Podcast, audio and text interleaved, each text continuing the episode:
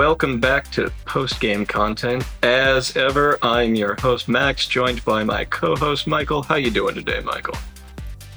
Well, boy, that was a loaded pause.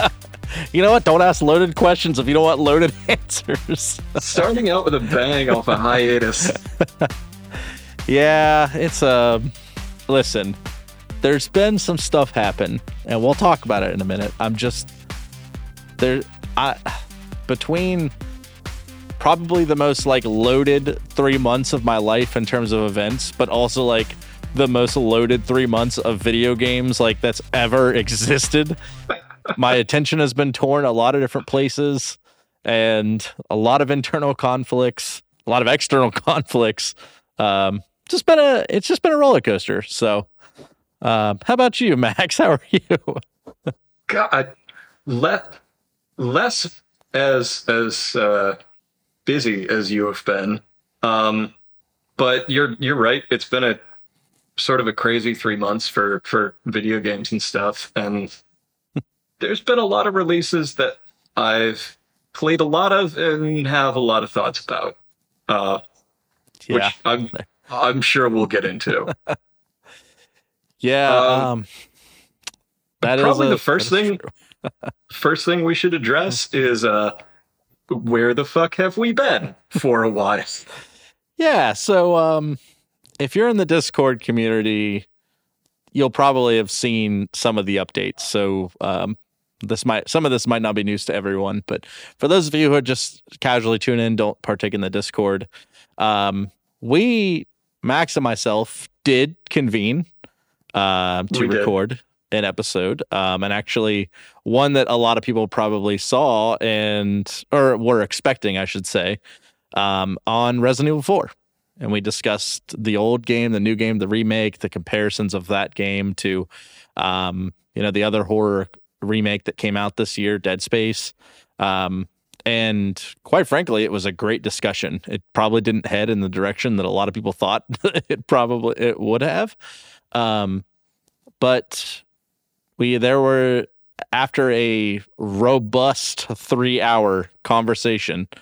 Um, so long. Cl- closing things out, there was a, a harrowing silence from Max's end where we came to the realization that the audio did not record. So, um, for those it of you who don't, it just recorded silence. That that's which, fair. Um, yeah, is arguably preferable to a lot of my takes anyway. Yeah, for sure. but the um, I guess the moral of the story is uh, for those of you who don't know, Max and I uh, do not record in the same room together. We are probably close to 350 miles apart. Mm-hmm. Um, and we do our episodes over a Discord call and um, just lucky that I've been in podcasting for six, seven years now, and we can mash it together to sound like we are right next to each other. So um, Big reveal that Michael and I don't live together. Contrary to popular belief, we are not in a relationship. yes, and thank you for all the fan art you keep sending in. That's been great. don't stop. Um, Please don't stop. but yeah, so that's that's kind of where we were, where we have been. Um, there's been some other like life events like uh, and that's probably that we recorded that episode in april so that explains the april absence. And mm-hmm. in may um, and beyond there's been family events from my end. Max is a married man now. I got uh, married. so you can uh, you can imagine that at the culmination of all of those things uh, both max and i were pretty disheartened about the episode of the resident evil episode uh, family events. I still have some personal stuff going on that's been eating up a lot of my time. Um, and yeah, so that's kind of where where we've been in in the absence there. So um, I'm sorry, but life happens. but I don't want anyone to think that we were, you know, we're like taking a break because we weren't interested in the show or anything like that. It was just purely just time got ahead of us and um, just some unfortunate mishaps. So I genu- this is the first time I think after a long absence that I'm not going to say fuck you to the audience. Mm. This one was mostly on my end, uh, and you are allowed to say fuck you to me. So go ahead. That's that's fair enough. Turnabout is fair play. Well, yeah, I mean, our Discord community has set a precedence, and I, I should say our listener community has set a precedence that they have no problem joining the Discord, insulting you, and then immediately leaving. so Which is, yeah, that's a good way to interact with that. that was too good, too good, too good. Um, So, yeah, Michael, in this tumultuous time, uh, when obviously you've had to balance a lot of things, and in the you know few moments that you have to yourself, what have you been playing? Well, it's no uh it's no secret that this has been the most stacked couple months of of gaming like in a long time. We are eating good in 2023. Mm-hmm. Um so we had a new Zelda game come out and Did we? yeah, um I think it's called Tears of the Kingdom, but it should have been Mhm. called Breath of the Wild was- expansion Tears of the it- Kingdom. Is it a new Zelda game, Michael? Yeah, so that that's the hot button topic, and you know I've I've been on and off with um with the game since it launched. Um, I think I probably have close to like eighty to ninety hours in it, but a lot of that's like idle time where I'll press pause and like walk away from my system and whatnot. Mhm. Um, but uh, I want to talk about this for a second because, like, if I would willing, I'd be willing to bet that like eighty to ninety percent of our audience has probably played this game. I Um, think that's fair. yeah, I just just in a few sentences, Tears of the Kingdom is a marvel that it works on the platform that it does. Agreed. On an underpowered underpowered platform, there is a billion things that you can do. The physics engine is absolutely flawless. Um, just a a remarkable improvement on Breath of the Wild in just about every way. Um, that being said, it is literally just an improvement on Breath of the Wild. Um, Yeah. Well, what I what I find a little bit disheartening about it is that it doesn't fix any of the problems that Breath of the Wild had, and doubles down on a lot of stuff about Breath of the Wild that I didn't necessarily enjoy.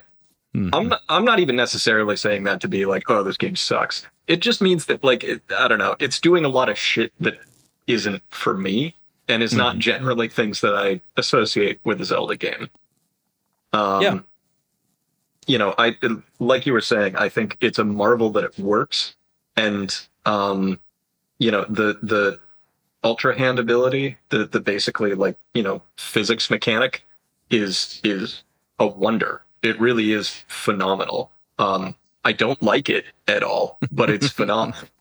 Like, Yeah, the game forces you to do a lot of um it says here you have this creative sandbox to to build things and do whatever you want to do to accomplish your goal. And the problem is I don't want to do those. It's Yeah. not that I don't want to use the ultra hand. I don't want to do what it's telling me I have to do. Like Mhm. at all. I don't want to build. I don't want all like the side missions or creating some finding some creative way to use these new abilities and it's like I don't I never had this in another game. But the problem is is that Breath of the Wild sold the most out of like any Zelda game ever, so they're going to stick to that and they've said that this is the formula moving forward. So um yeah, I it's it's pretty disheartening. I um to say the least, not to say I'm not like absolutely loving Tears of the Kingdom. I just think there's room in the Nintendo community for another type of Zelda game.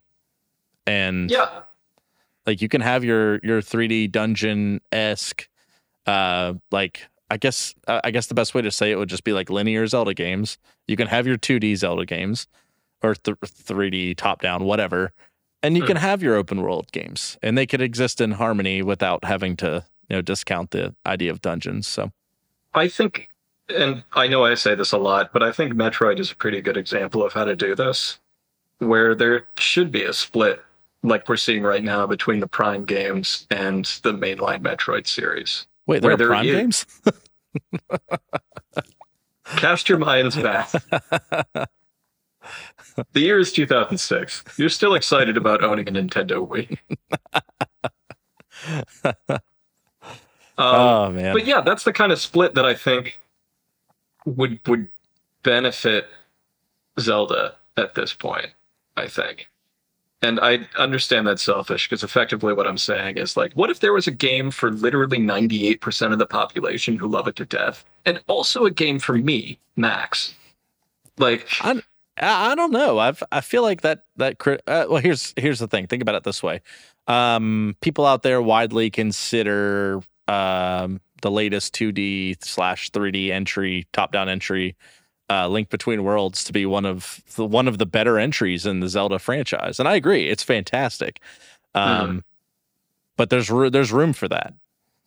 So yeah, and a, lot of people would say no i don't want them to go away from making things like that. And i think there's just as an equally large member or number of the community that would say oh my god i love breath of the wild i love tears of the kingdom but i also love ocarina of time and twilight princess and think that you know the the item based dungeon mechanics that they have created are very much um they have a place in the zelda universe as opposed to everything being you know link at this point essentially has relied on everyone else to, to get the job done all of his abilities in this game are other people's abilities that you Well, yeah. utilize and I think maybe that's the main.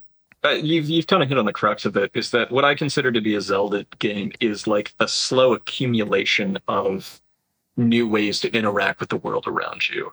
And in both Breath of the Wild and Tears of the Kingdom, all those tools are given to you up front, outside of like auto build, um, which is a, a good improvement. I think that that you have to kind of work for that ability, but you know when you got a hook shot for the first time, it was like you saw things in a whole new world. You had to think about, Mhm. you know, verticality um, and different ways to traverse. And there isn't any kind of like mid game aha sort of moment like that in either Breath of the Wild or Tears of the Kingdom because it gives you everything up front. Yeah. Yeah. I agree. Uh, and as much as I want to keep talking about this, we have a we have a whole episode ahead of us, folks. So, That's true. um, I do want to say the other big release that I've been sinking time into, um, Diablo Four. Man, it is Oh, yeah. so it is so good. It feels so good to play. I know you've been playing it too. Do you agree? Yeah, I so I was initially super skeptical because it takes a lot of cues from live service games. Like I wouldn't go I don't know, it is technically a live service always online game, but there's enough like uh mechanical like robustness. Um hmm I I'm playing as a necromancer and learning how those mechanics like work um and and putting together a build has been super gratifying. Yeah. It is remarkably simple to grasp. Mhm. yet incredibly deep. Um, and finding that like perfect balance. One, I, I think that after the success of Diablo three, I think that they've they knew you had a really good framework going into, and just such a with such a drastic fan base wanting more depth in the in the mechanics. It's like they took the the mechanical depth of two and put it into into four, while Yeah. keeping the simplistic. Oh, you don't want to mess with the in-game meta. You know, cool. You can still play and have a really good time. And that's me. I don't have time to sit and look up builds and you know that kind of thing. I just want to play, and it's like, oh, this one has a green number and this one has a red number. I'm gonna slot the green one. like that's me. Sorry, guys. That's I'm fair. the idiot. It, the, shit like that kind of rules because like even if that's a mistake, it's not going to matter in ten minutes, right? Because all of that Exactly. stuff that you're oh, owned will be gone anyway. my arm arm pump for the for the legendary that I got on a kill. It doesn't matter because in ten minutes I'll replace it with a common item that just has better stats. right. Uh, well, it gets me two. Yeah, two plus damage. So bye. Yeah, sorry. um, but yeah, so like that's just scratching the surface of the of what's really been going on, you know, as- in the gaming community. I've been I went back to Dead Space. I've been slowly working myself up to playing through a uh an impossible run. A no kill run or no Uh, death run. No death run, yeah. So um, I actually started it and I'm in chapter three. I came Oh, very shit. close to death uh, once already. Um, So a lot of people out there are saying like you, it's like the death sequences are long. So if you pause and quit, Mm. then you have the ability to get out sometimes before it like catches your death. oh, if you just if you just alt F4. Yeah, essentially. So, um, but no, I haven't I haven't died yet. So we'll keep we'll keep the uh, keep the run going, and inevitably, whenever I die in the warhead room, I'm gonna be and really pissed off. So I was thinking like my first death in that game was in I think it's chapter four. Whenever you turn the uh, the gravity generator back on, mm, yeah, Um, that would be so humiliating. I just ran the wrong way, and like I just got I just pink mist. yeah, there's that's a that's a big thing for this this run too. Like, because normally you're just like you're focused on what's ahead of you and trying to Mhm. like stay on the objective. Right. And playing it this way is entirely different. And it actually, I feel like it puts me more in the shoes of Isaac because I'm literally only focused on like what is around me. I'm spending all my money on stasis so that way I can always be able to stop things as they get close to me. And it's it just changes the way you play the game entirely. It's really cool. So, That's awesome. but that's my um.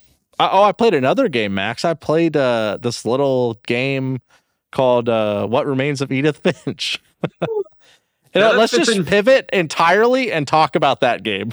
I gotta the tell you, rest of the plans. you know what? After a after a two month absence, our transition game still fucking strong, still strong. Woo! Yeah, there's always Pang. uh, there's always Pang. That's my ending. All right. Um. So yeah, the game that we decided to cover this month was What Remains of Edith Finch. Um, this game is it's it's a weird one. Um, it is a walking sim, and it's kind of it's so heavily narrative based. Um, and this is the first time that you had played it, right? It is. It is. Uh, Did you know is- much about it going in? I really didn't. The only thing that I really knew about this game were two things. Uh, one, it was uh, published by Annapurna, and they have an incredible track record for the other games of theirs that I really like. Um, it's always been on my radar. It was just one that I just never got around to. Um, and I knew it was a narrative heavy game that was going to make me feel like shit. So, um, yeah. So, And how did your experience in the in the uh, in the playthrough? How did that match up with your expectations? so um i played this game in about one sitting. Like i had to Mhm. i had to get up and take care of something uh for an hour or so and came back and finished it up. But all in all i think i put about two and a half three hours into it and completed it. That's about Um, right. i the rest of the day i was emotionally devastated. I'll just say that. Um there was there's there's a lot to swallow in this game. Like there's it's just like from the literally the the first steps you take in this game it's it's like a very intriguing mystery and but like not a mystery. Because like as what i like most about this game and i know we'll we'll jump into it but like at the beginning of the game you are trying to figure out what's going on. Because there's a lot that edith knows that Mhm. you don't and then as you go on you slowly begin to you come to an intersecting point with Edith later on and we'll we'll eventually get there. But that the journey up to like the both the sides of the triangle before you hit the pinnacle with Edith is just remarkable. Like just so awesome. And uh I, I really liked it. I, I highly recommend this for everyone out Yeah. there and I guarantee you could find it like if not free on some type of bundle then you know for sale for a few bucks. Mhm. Yeah, this is actually a pretty good point. Like we've talked about this a lot. That any game that we cover on this show is uh, to be considered as a as an endorsement. Mhm. Um, this is one of the few where I'd say like if you have any interest in this game at all, pause the episode right now and like just play it. Just play it. We'll see you back here in two three hours. Like. Because from here on out, we're going to get into spoiler territory, and this is really something you should go into as blind as humanly possible.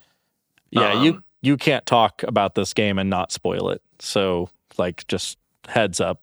yeah, I think that's kind of true. So, starting with the spoiler territory, just to lay the groundwork a little bit, what remains of Edith Finch is about a, a young woman who is wandering through her childhood home and reliving the lives and deaths of her family members.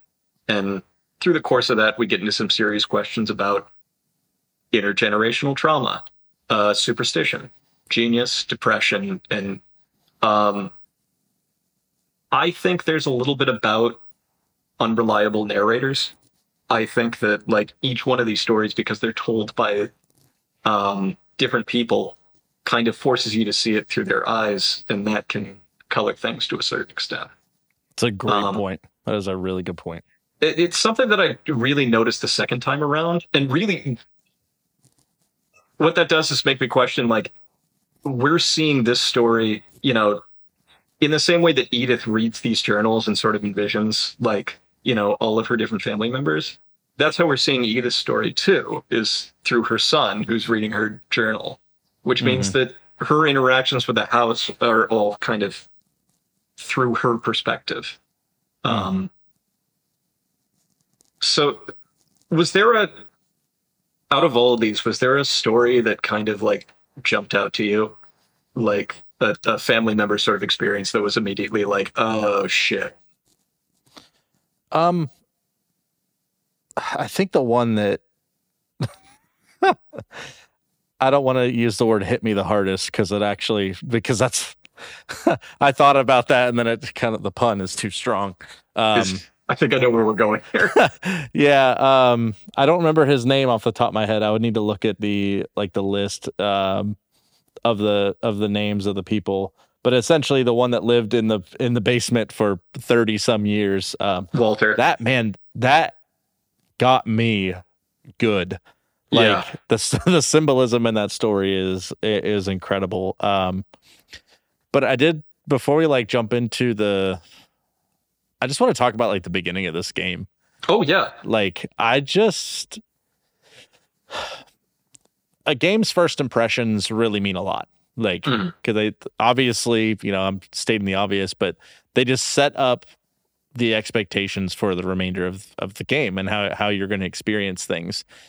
And whenever it starts like the gate closes behind you and like it, the world kind of fades in around you and you're standing in the middle of this like big forest and it's like it's quiet the wind's blowing you can hear the leaves crackling and then like words start like forming on uh different parts of the environment. And it is like especially after knowing the ending of this of this little game it is just so in- incredible because you are connecting like i talked about this the the triangle is like the best way to talk about this game because like if there are three points in the triangle one point being edith one point being the player and one point being the child they all connect at different points and they all as they move closer to one another will move further away but that the other one's moving closer to you and it just it feels so strong. So i guess what i'm saying is the way that this game presents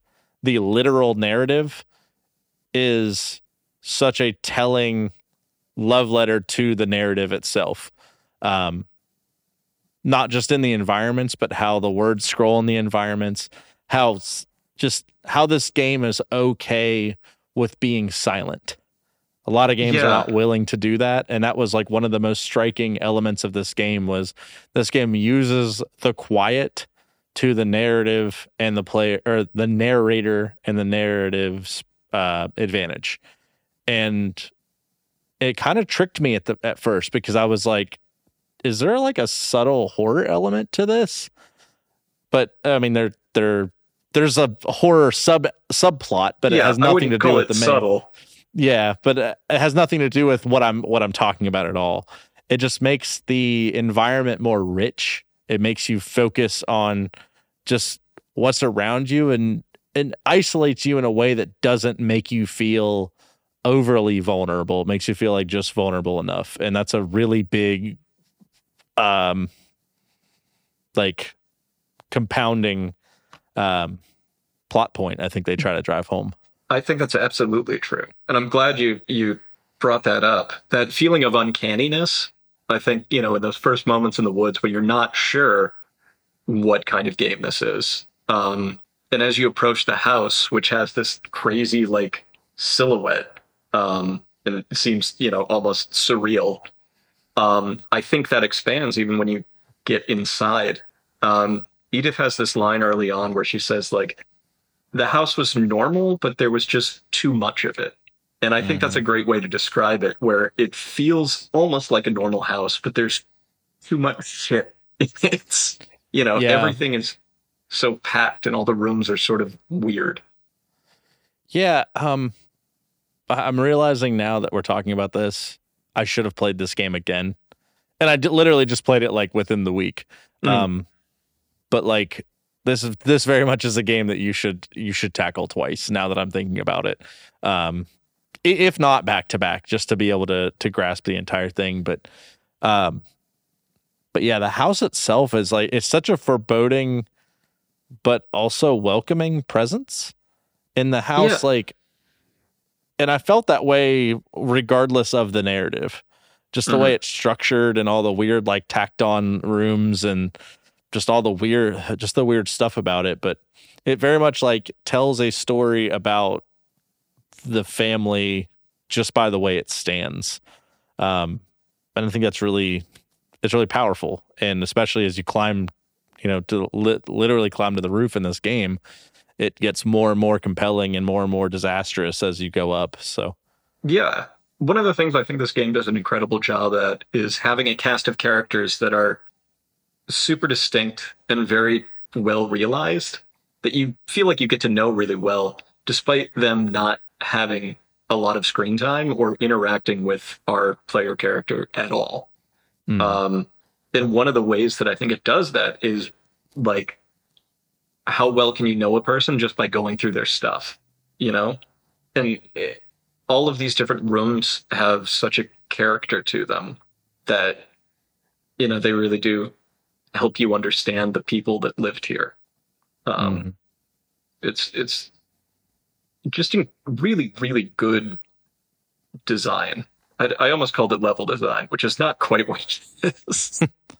yeah um that's one of the i know we'll get into to each of them but one of the Mhm. things that i really connected with in this game and i don't i don't feel like this is something that like i felt like this is really personal to me so i'll bring it up um throughout like the entirety of me playing video games i've always wondered what it would be like if someone was brave enough to shove like a bunch of different genres of game into one game right. and while what remains of Edith Finch doesn't deviate too far from the the core mechanic, even as it goes from like story to story, it Mhm. very much is a different style of game in each place.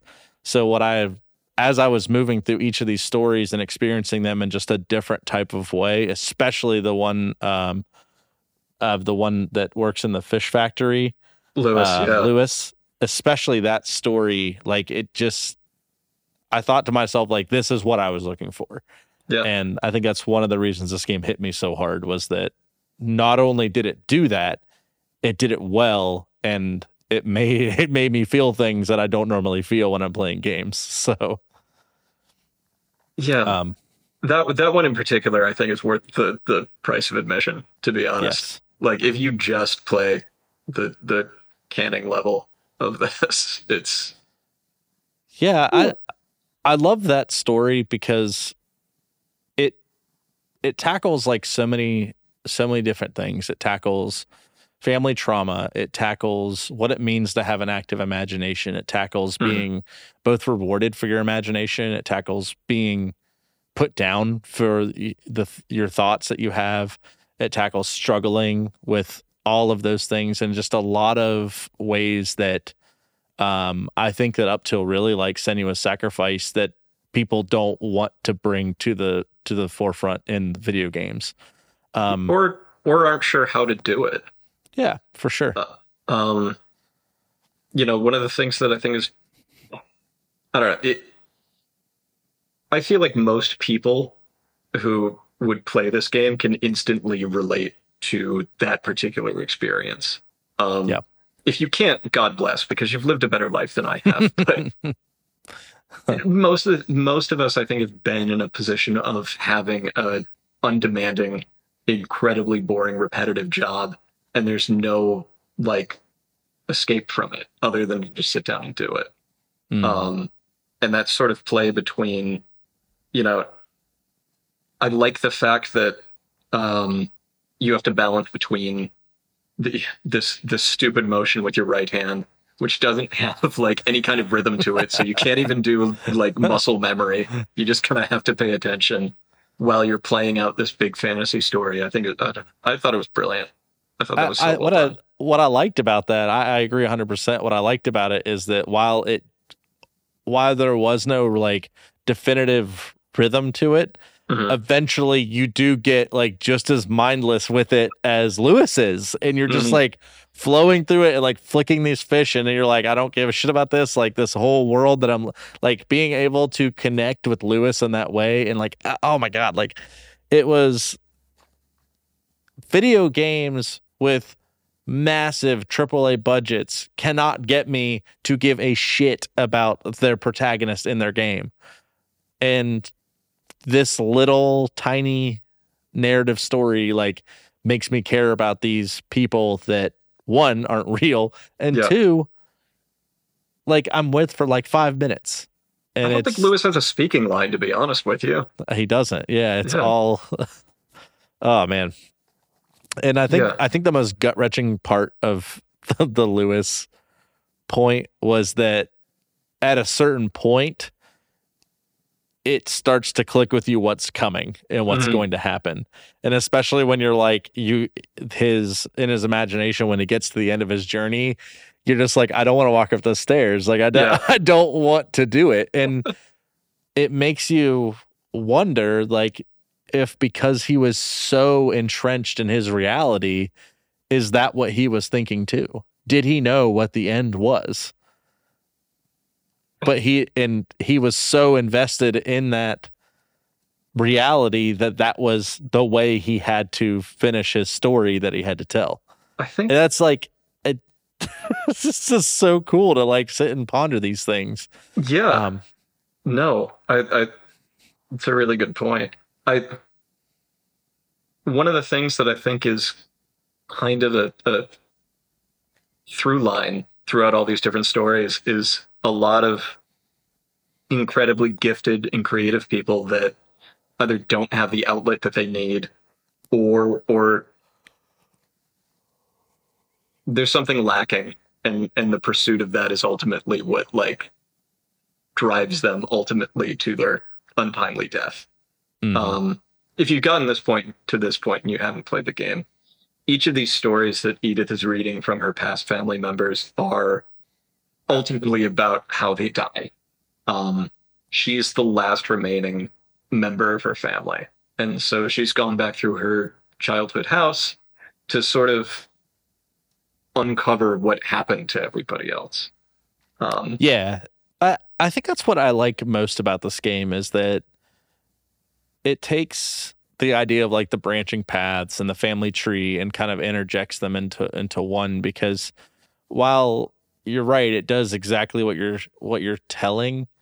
Each story kind of Edith kind of uses that to represent a different portion of her life and her family. And as these stories are unraveling she begins to tell her story too and what happens with the house because she doesn't tell you those things at the beginning which is why what i was saying like earlier you don't feel immediately connected to edith but as the stories unfold with her family and she tells you more of her story you mm-hmm. become very curious as to what who's Edie? Like why don't you hear about her? Who's who who are you Edith? Like what happened? Why did you leave? Because you said you haven't been back in so long. Like what and eventually the story gets around to telling you those things. And what i like most about it is while there are these like really deeply self-contained little stories they all help drive why Edie's Edith's family did what they did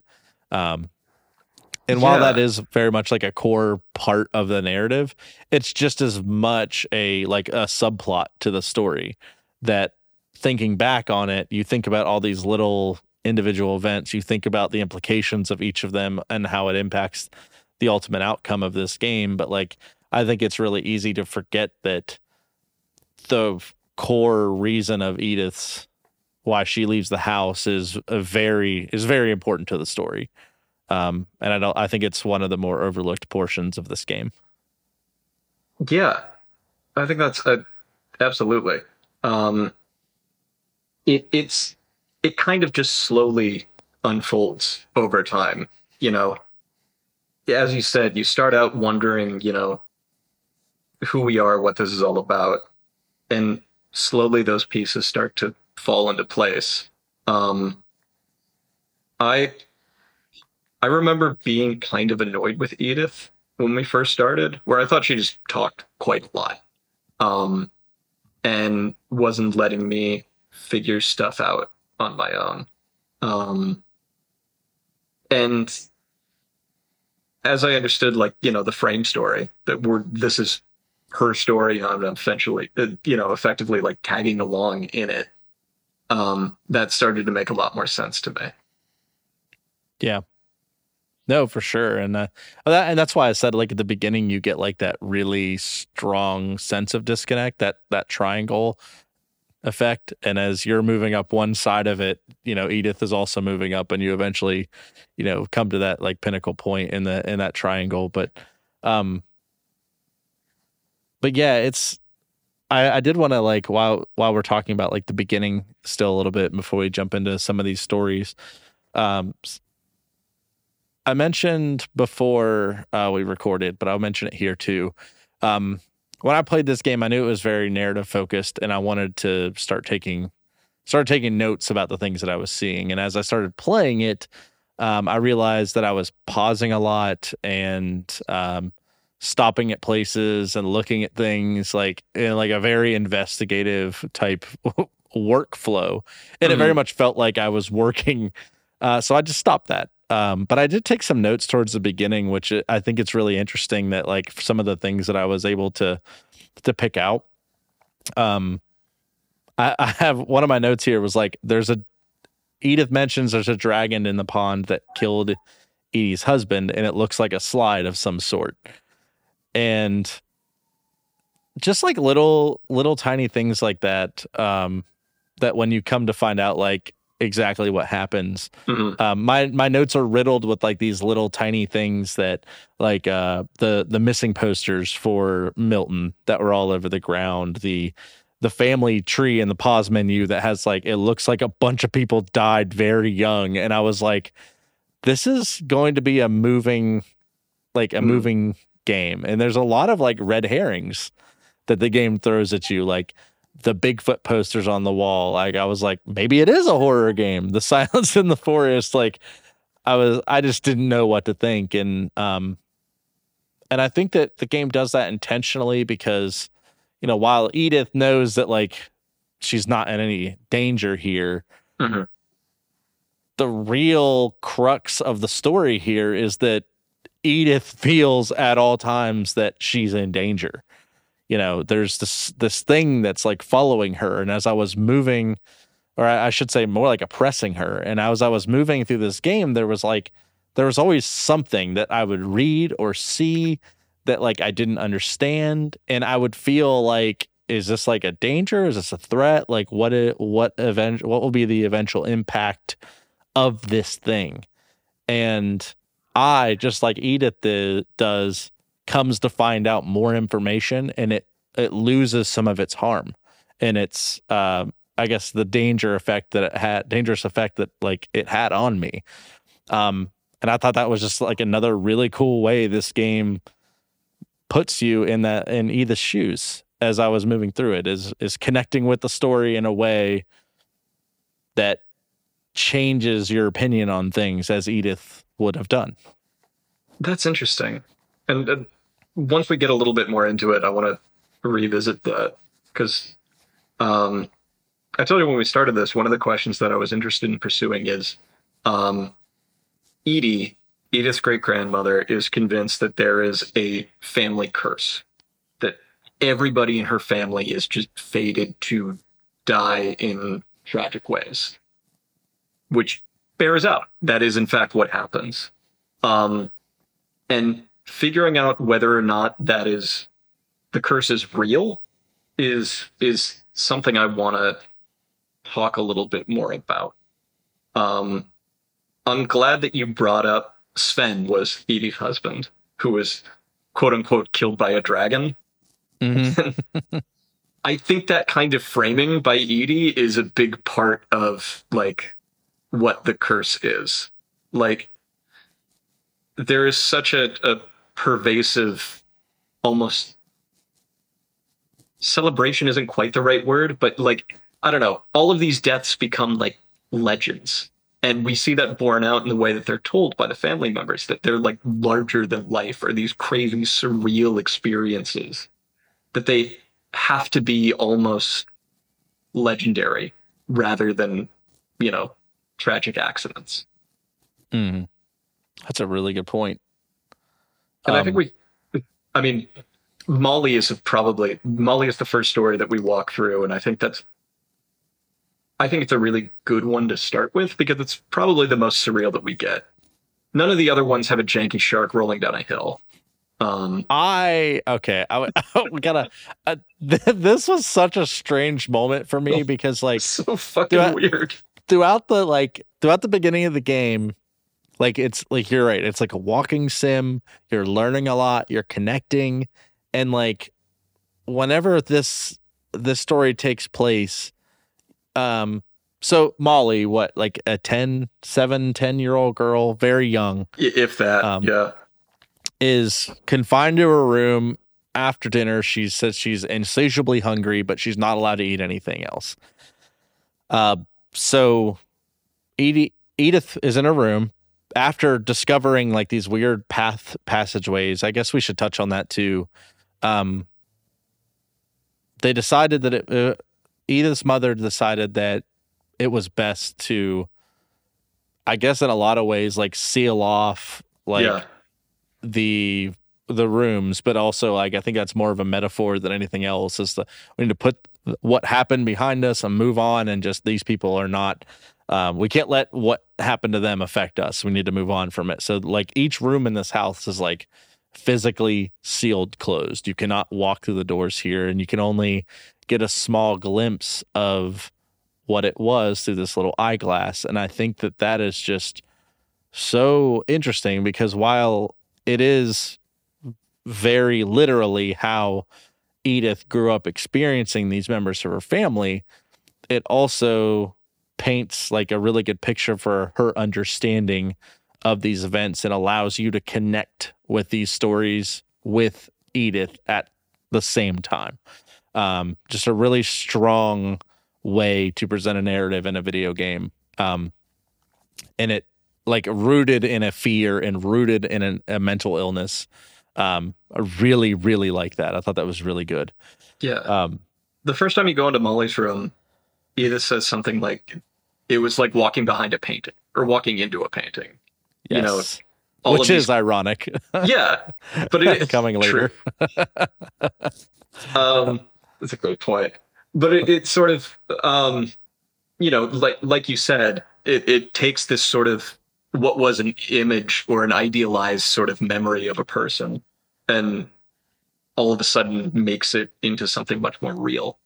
Um, so I I agree. I really like that you can first see into the rooms through the people and understand that's Edith's entire understanding of that space and also the person that occupied it. Um, and then later on being able to walk in it and and read a little bit from the person who who lived there and get to know them a little better. I think that the way that Edith has to navigate the house, um, just in a lot of like under the wraps, hidden passageways, and very much like going around the game, the way that game has you navigate the house, it feels very much like you're breaking the rules, quote unquote. Um, and I think that that's like really important that they drive it the way that they do. Is that while Edith grew up looking at these things through these other through these like portals essentially like it's a painting like you had mentioned when she finally gets to these things it is literally on a journey of discovery and i think if they had it to where it was like oh she had like a knife and she pries her way into these rooms or something like that which is very doable. Honestly you could pro- it's just like a sealant. You could probably just cut through it or whatever. But the way that they have her navigate this house i think is just as important as the rooms themselves. And it's her having to physically overcome these obstacles to get the information that she needs because there is just a, such a strong reason as to why they don't want her to have to experience it um, Mhm. or that she's so determined to to find it um, that she's willing to do whatever it takes to get to it so the the journey it's just another example as i think the the crux of this game is that the journey very much is part of the entire story um The real trauma was the friends we made along the way. listen i will never forget I, I have to like take a brief pause on this game i know this is completely immersion breaking but uh, on the launch of redfall god forbid like that game ever comes out of its How did we not talk about Redfall? Probably because no one ever wants to talk about Redfall again. Um, I played that game with Russ and Roger and Justin on, I think it was launch or like the day after launch or whatever. Um, we played about two and a half hours of it and we jumped off, and naturally, we never went back to it. Naturally, But none I- I of us ever it- talked again. um, it was Russ that said, you know, guys, it was the real Redfall was the friends we made along the way, and that's really that's really stuck with me. Not because it's true, but because that was the only reason I had any fun at all Right. that night. Was not the game; it was the conversations. But, um, but yeah, the I think the I know I, I've already said it, but I think the journey through the house is a very important way to tell the story here. Uh, Yeah. the self the self discovery portion of it, while somewhat literal, is just as much of a metaphor for how Edith has to come to the conclusion at the end of the game that we're trying to drive at ourselves. I think that makes total sense. Like very early on, we get a sense of of how uh, Edith has navigated this house her entire life. Which rooms are accessible and which ones aren't. Very early on, we're like, you know, entering rooms that we've never been into, or breaking out of the window and climbing around trees into other places. Um, and like, he's experiencing or like moving through the house in a very different way because she needs to change her relationship to it and by extension her family Mhm. um you know yeah, that's a good point. so to to to jump back to Molly real quick. Um so you Molly is the first sort of family member we read her diary. She was sent to bed without any supper. Uh she eats a lot of shit that she shouldn't and then all of a sudden she becomes a cat. And this is sort of the moment where the narrative becomes surreal. Uh was was that like was that jarring in any way playing it for the first time Well, yeah, it's well, so, the game itself like has like a very serious tone mm-hmm. up to this point, and it is like very much for the most part like grounded in reality, um, and sets a pretty strong precedence for being grounded in reality right up front. Um, but then like you turn into a cat and jump out a window, like, um, no, I I really I like the creative, li- li- literal creative leap here, um, because we we have to remember whose diary diary we're reading. Mhm. You know, it's like it. You can think about it in the sense of like, uh, I was just standing at this window and I turned it into a cat and jumped out. That's lame, but like, es- especially with someone who has kids, like the imagination of a kid is just is absolutely bonkers, wild, um, and it's not something you ever want to take away from them. So being able to experience like multiple layers of this weird, like story, I guess you could call it, was like really interesting. Um, I probably wouldn't have eaten toothpaste beforehand. Might have been the hallucinogen that caused this this really weird story. Or like some un- unidentified berries that are growing in her window. Not a great call historically. Yeah, yeah, that was probably probably had a lot to do with it. But like, Mhm. I think I think that's a precedence too that the game sets right up front is being able to link the at least with each story, not not right up front, but like with each story, finding what is rooted in reality and what is not, and what the reason for that may be. Um, which is where probably the most of our speculation for each of these stories, at least um, realistic discussion, will probably be rooted in. But but yeah, uh, just to get back to like your original question, um, I, I thought the the creative decisions here were just remarkable. Mm. Um, I like as a dad of like a four year old, I like listening to Sloane tell me about like the magical adventures she went on in her dreams and like how she Mhm. wants to be a princess and like all this kind of stuff. And it's really cool. And like this is this felt very, very natural to me to to like like, oh, I turned into a cat and then I chased a bird and I was really hungry and um and then as it goes on and then you turn into a bird and it was remarkably difficult to control that damn bird to catch the rabbits Yeah. um it got a little gruesome It's pretty grotesque. and then it got really strange we just randomly turn into a, a ragdolling shark and roll down a hill like i legitimately didn't know what to think like Yeah. at that moment um but then it turned into another frustrating bit of chasing your food Mm. and then it it just went got Lovecraftian like in, in like a second. So uh, yeah, like it it was really it was weird. Like there's just no other way to say it. It was really weird. Um I think you you bring up a good point though that there is kind of like an underlying reality to all these stories. You know that you can probably suss out.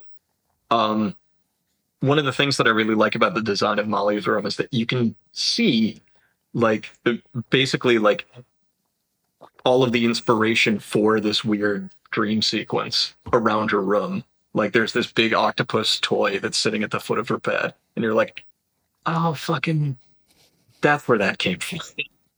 yeah. Yeah. yeah, there's um like it, it's clearly obviously the game is rooted in a deep sense of reality. Um and yet like I said you're you have to take the narratives or the narrator's word for a lot of things, but um but yeah, thinking about like how insatiably hungry whenever a kid, a kid is hungry, they don't do anything but let you know that they're hungry and they Mm. never stop talking about it. And food is the only thing that's important to them. Um Yeah. so like it's it's interesting to see how they tackled this, how they force you to do the things that ultimately end up leading to that to be the last journal entry that she had. and that's kind of um, yeah. Um, I, I I said at the top that this game is about unreliable narrators, um, and I think maybe that phrase gets a lot of heat that it shouldn't, because an unreliable narrator isn't necessarily trying to trick you. Um, Right. what they're trying to do is express their story as they envisioned it. Um, so when you see Molly, like you know, like you're talking about, when kids are hungry, it's the only fucking thing they think about. Um, and through Molly's kind of expression of like, I was a cat, and then I was a bird, and then I was a shark, things that constantly just think about eating, getting more and more monstrous over time. Like, it's not literally true, but it brings you into Molly's experience of what she was, what was happening with her in a much, in in, in a much more realistic or kind of visceral sort of way, rather than just Yeah. writing down I was hungry eight thousand times.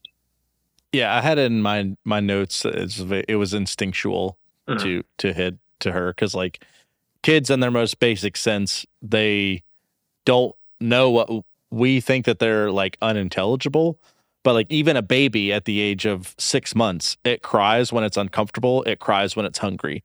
Like it, it knows exactly what it needs, and kids just think like that. So it's interesting to find the the primal needs, the the most instinctual needs to be represented in a way that is that like deep carnal like in its truest form how we as adults would would see that like as a, a monster or something like that it- to in a kid's mind that would be the natural how they would think about how like oh my goodness i'm so hungry i could i could eat a, a person i could eat Mhm. all of this. Like you know i don't you know s like if i ask Sloane if she wants a popsicle she's like oh my gosh i want 50 like that's just what the, that's what they think about and in her mind like she would want 50 of, of them. So like it's just a natural I, I like how realistic the representation of the imagination of the, of the child is in this um Mhm. unfortunately it it did hurt as as most of the stories in this game you know come to their conclusion realizing the reality of the situation is incredibly jarring Yeah. and painful Mhm. so uh i guess the implications some of them in this game are very they're very on the nose. Molly's is almost right on the nose but it is sort of left up to interpretation. The i guess the presumption being that she um either there's kind of two ways to take it. She either dove out the window and died or she died from food poisoning from eating way too many things that were which is the most likely I would say, um yeah, because the, I, uh, I think that is conclusions. like almost kind of a misdirect that you're supposed to think that she went out the window, but also she wrote a fucking diary about what it felt like to be dying. So yeah you have to Yeah. or what a, in a kid's way that Yeah. felt like it was dying Mhm. Um, so yeah, and that's initially like it does kind of do it, like you said, the unreliable narrator thing because it like she tells the story like mom said I had to go to, I wasn't allowed to eat anything Mhm. and is depriving me of food. And like literally when I heard it, I was like, well, that's kind of messed up. like what, but like at no other point in the story do you, are you made to think that like she's an abusive mother Right. like at all. You just get the idea that, and then you're like, oh, I'm reading a young kid's diary. Look probably. at Michael siding with the parents. oh man, No, that's a really no. As a as a as someone point. who's as someone whose daughter suffers from like blood sugar illnesses, I uh, unfortunately, regardless of how evil she is, cannot send her to bed without dinner, that's or it could be remarked as child abuse. so, um, but yeah, um, all in all, just like a it. This being like the first real encounter you have with any of the other characters' stories in this game, uh, a very harrowing experience and like makes you like sit up in your seat and go, "Oh, uh, okay, like I should start really paying attention to what's going on." Like, but, but yeah, yeah. that's that's Molly Finch. That's Molly Finch. Um, from there we move on to Barbara's, and this is probably. I don't think there's really necessarily a a low point in Edith Finch. Um, Barbara's story, which is sort of a, a kind of like I don't know, '80s slasher esque kind of like. Uh, yes. I this story was like as as crazy as this was represented and how it is absolutely not like a a representation of the game as a whole it very much is like it is it is it is 100% in and 100% out at the same time but like this story was like my all in moment like this was so like other stories resonated with me harder but as far as like pure gameplay Mhm. like This i gotcha. loved this like this was so cool because it not only told the story in a new way it like changed the graphics of the game Mhm. it like you moved different it like played like a comic book. It, it was like whenever you saw uh, Into the Spider Verse for the first time, and you're like, they can do this with movies. I had that same exact reaction with like video games. I'm so glad to hear. I was really worried about this just because, like, it is, they cheese it up a lot, which, I mean, for the setting works really well. Um, but I, I could see people, like, bouncing off of this a little bit if they don't understand, like, you know, that it is kind of a, a there's a frame of reference here, you know? Um, yeah, for sure. one of the things that I was looking up trivia for this that uh, I thought was funny. Um, they actually they use music in this that's similar to uh, John Car- Carpenter's theme from Halloween Oh yeah. Oh Oh. yeah. because it is John Carpenter's theme from Halloween. Like they got permission from him to use it. Okay, that's awesome. Well, I mean, it's like even I don't really care for Halloween movies like Sure. at all. I think Mike Myers is like like a terrible movie villain. Mhm. Um, but like, I loved this, and it's immediately recognizable. Um, but just to like give it give a frame of reference, I know we've kind of went down like our Yeah. own little personal. Yeah, we got into this hard.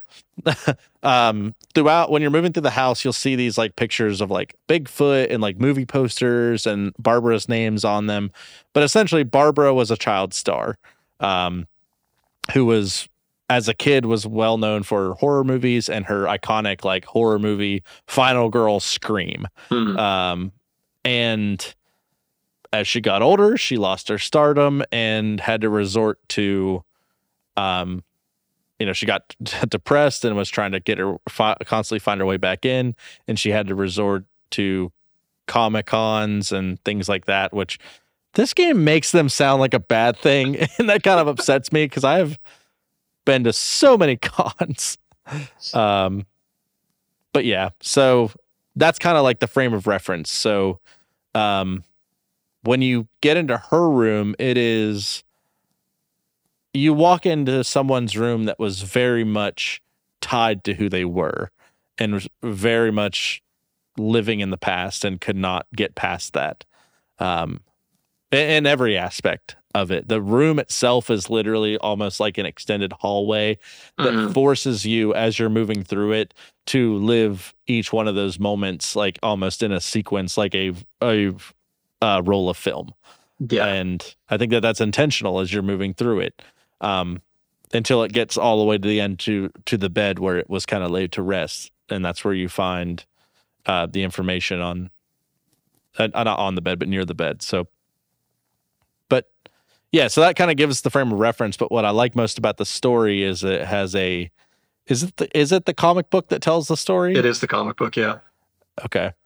So you pick up this comic book and it has like this pumpkin head weird monster. It's like as close as we Kinda. can get to the Crypt Keeper, Creeper without calling it the Crypt Keeper kind of deal.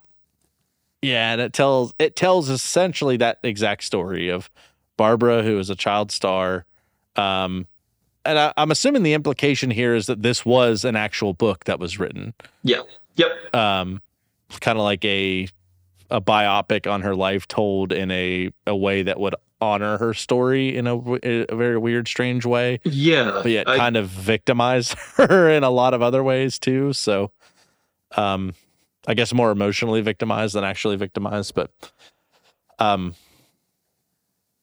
so it, it tells that story of a child star who was kind of left left out in the dust, and then when she was older, her and her boyfriend were attacked in the night by an escaped villain. They call him a hookman, as if that's just Uh, an established thing. You know how like occasionally there's hookmen? yeah, I've seen uh I know what you did last summer. um but yeah, so it's like a it tells the story and then there's and then it breaks away and lets you like play as Mhm. Barbara. Um and I'm a little fuzzy on like the specifics of the details, but essentially you navigate the house and there's somebody quote unquote in the house and you go down into the basement, which this part really got me, and then you like open the door and it's our boyfriend and he's like blah and then Yeah. jumps out and and scares you. Um, so you beat the shit out of him with his own yeah. crutch because you're an ass. I mean, rightfully so. He Yeah, definitely deserves it. Um, but yeah, so and then that's whenever things take a turn to the worst, and you Mhm. find out that the hook man is in the house. Um, Barbara pushes him over the banister, thinks that he's dead. He's not. Um, Walter cannot be found anywhere. Who's the other kid that's in the house at the time? Um, and then Barbara hears a knock at the door, goes to answer it, and it's like all these monsters Mhm. that come in and I guess congratulate her and tell her how good of a job she's done or give her some type of party and then proceed to brutalize her and murder her. Evidently, yeah. This one's It- weird. a, it is Uh, very weird. this one I have a hard time figuring out exactly like what's the story underneath this kind of like hyper reality that we're being pitched here.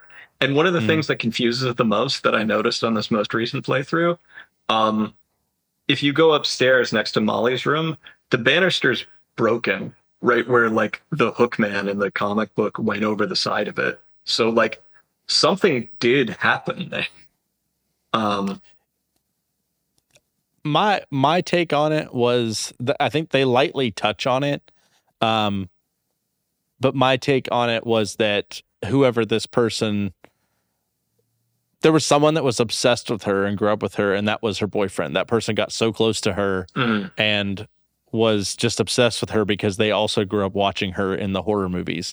They were more obsessed with who she was than who like who her she was in her past than who she is as a person that they were so he was obsessed with helping her find her scream right. and whenever he finally got that out of her he killed her um and i think that that ultimately the reason i think that is not because it jives it's because it fits with how they're presenting her story it's that she was so obsessed with who she was that it ended as her demise uh, and ultimately who she was trying to be was what ended up killing her yeah. That would so I the, mean the hook the hook man was very real um but her boyfriend used that as an excuse to try to to get away with it and Mhm. ultimately he did get away with it yeah. because there did there was someone that got out of prison That's fair. That's a good point. And I think that would fit kind of narratively because, you know, the whole idea Barbara's trying to reclaim that fame and recognition that she had as a kid. And in a sick way, she gets that if there's somebody who's obsessed enough with her old career to get close to her and then kill her. right and that's exactly my point is that Yeah. the the people that you see the bigfoot that Mhm. it's very heavily uh telegraphed that that was like her most her best thing. It was like Yeah. the bigfoot indicating that it was a monster or something like that that she was so connected to. So her being the only person in her life that believed in her was also a monster. And that person just like behind the scenes subtly grew and grew and grew on her but was feeding on the parts of her fear and her insecurity for her past and that ultimately ended up being the thing the monster the person that had always been there that she was going after ended up being. So whenever she opened the door it was a monster that killed her. It was her boyfriend and that's the reason that she was welcoming to it and it seemed like they were there to console her and congratulate her because she got her scream back and then that then it killed her. I guess the real Bigfoots were the boyfriends we made along the way. i hate you It felt real. That didn't feel like a bit. uh, Um, uh, Bar- Barbara's story, like I said, the gameplay wise was like I was having the most fun. mm, I was like, this is cool. It was like upbeat, fast paced, interesting, like really easy to connect with, and just fun and scary. Like yeah, it's the most um, tense for sure. for sure. Yeah. Um, it definitely wasn't my all in narratively, but I guess this is if any game is going to have like a point where we can break those two things up, it would be this game. I guess that's a good point. Um, but yeah, so that's that's Barbara. Um, and if you're noticing, like we mentioned a few minutes ago, we've done two of these already. Um, there's a lot of people to cover, but only like five or six of them that have these like deep entrenched stories. yeah, Um, and if you're noticing a theme here, it's that, like you mentioned before, all of their tales are heavily like put into legend um, and then made to look much more grandiose than they ultimately really were. Um, and so far with Molly, there's this transformative uh, journey that she goes on through these different stages of her hunger. And then with Barbara, it's this whole a literal comic book, like memorializing her her downfall. Um, so yeah, Yeah. but in Barbara's story, there is the the Walter Mhm. that her brother that she tells to hide, and no one ever found him. Not just in the story, but like in this in real life, he went missing, and no one found him for was it thirty years? Yeah. Thir- thirty years he went missing. Um. So yeah, I guess that would be the the logical next place to go here. That's the next place to go.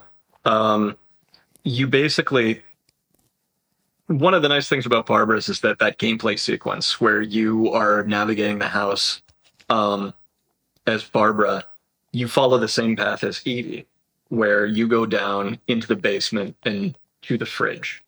Um, in Barbara's story, that's where her boyfriend's hiding. In Edith's, she finds in the basement fridge a false door, which leads down to this crazy bunker um, where Walter, Barbara's brother, had lived for 30 years just by himself. Um, so we find a note that's left behind by Walter, and that's kind of the transition into Walter's gameplay, which is sparse. You're going to be opening a lot of cans as Walt, because that's basically all Walter does day in and day out is sit down, open a can of peaches, eat the can of peaches, and hear some crazy rumbling without chewing them. without chewing, just in one. Fucking mad lad. Uh, and listen to this crazy rumbling that he thinks is trying to kill him. That's just outside of his, uh, just outside of his bunker. Um, eventually, as you go through Walter living the same day over and over again throughout decades, um, eventually he decides not to be ruled by that kind of fear anymore. Um, so he escapes the bunker, and things go really well for him. Uh, he uh, he escapes out to some train tracks and is almost instantly pulverized by the same rumbling that he's heard outside of his bunker day in and day out for years. It is it is such a small, like two minute sequence maybe that you play as Walter, but so deeply affecting, I think, for how ironic Yeah. and sad it is, especially because this note that you're reading is left by him um, right before he leaves. it is this is the moment in the game that I just emotionally connected with like the hardest and it hit me for a lot of reasons. Um one the I think the main reason this really connects with me is because a lot of games are guilty of this is whenever a child is left all on their own and they go and move on to like the next phase of their life to where they're in their 30s or their 40s and they grew up by themselves they have the temperament and the mentality of a 30 or 40 year old at that point in time. Hmm. What I love most about this is that it captures the sense that Walter as a as a young 10, 11 year old boy has been on his own since then and the ideas of his childhood, the monsters that he thought were there on the island at the same time rumbling to try to get him persisted as if in that state of where he had no sense of maturity outside of that primal need to survive that we've we talked about before. Um, so one, there's a little bit of consistency in the theming that you run across here, but two, it keeps the idea of that inner child alive and really cements the fact that he truly was alone and that regardless of all the books and all the things that he would spend his time on to fill these last 30 years he's still had a, like a deep deep fear. Um and i think one of the the cool things about this is that this was some just something i thought about. It could just be completely like bs but it was just something that weighed heavily on me everyone in this house, there's like hundreds and hundreds of books Mhm. all over the place. Um, and presumably, even though in the game there there are a lot of the same ones, just because they're reusing assets, but right. presumably none of them would be the same. Um, so there's this many books just like sitting in this room. Presumably, he likely would have read all of them. It leads you to think that there is nothing in this family's library that they mention so many times about making oneself better or maturing. And I think that shows a lot in how Walter never emotionally really matures in that time.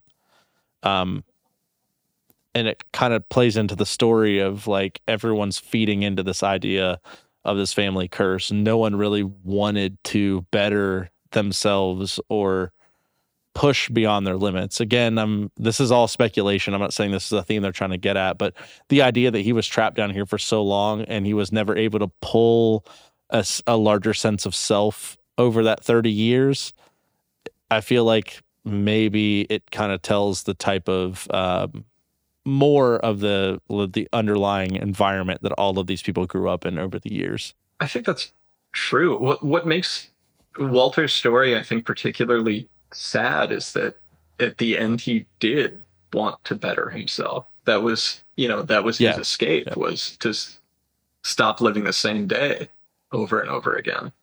Um, it- it's it's he's one of the few, I think, in the story that like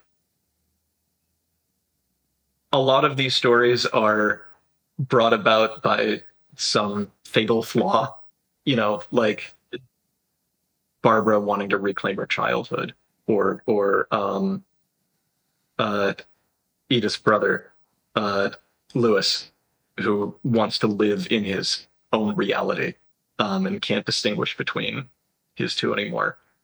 But Walter just wants to like start a life. That that's his only flaw, really. I guess like he's being punished for the amount of like how long it took him, I guess, to to decide to to to start a life outside of the house.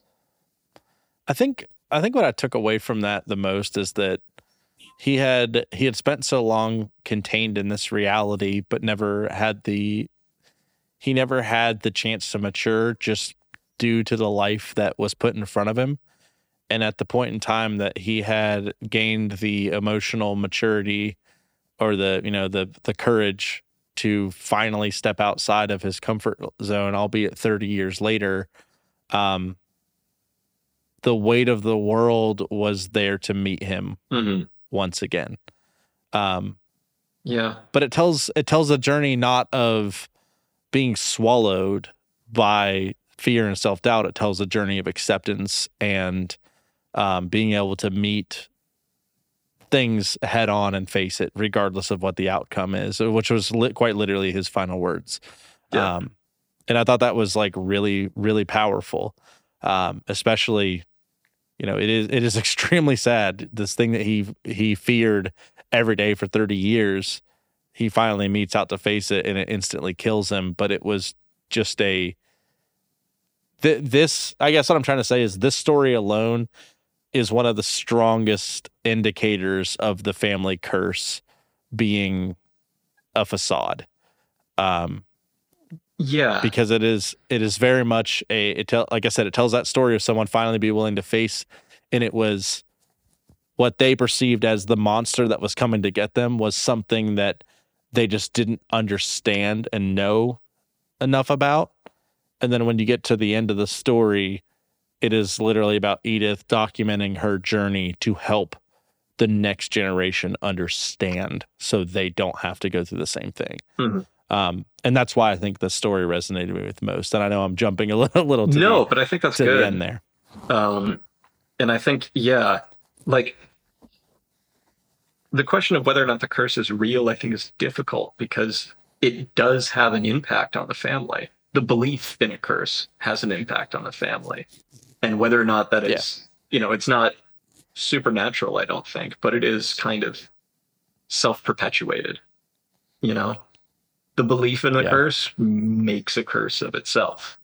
That that people think they're sort of resigned to these kind of fates. Um.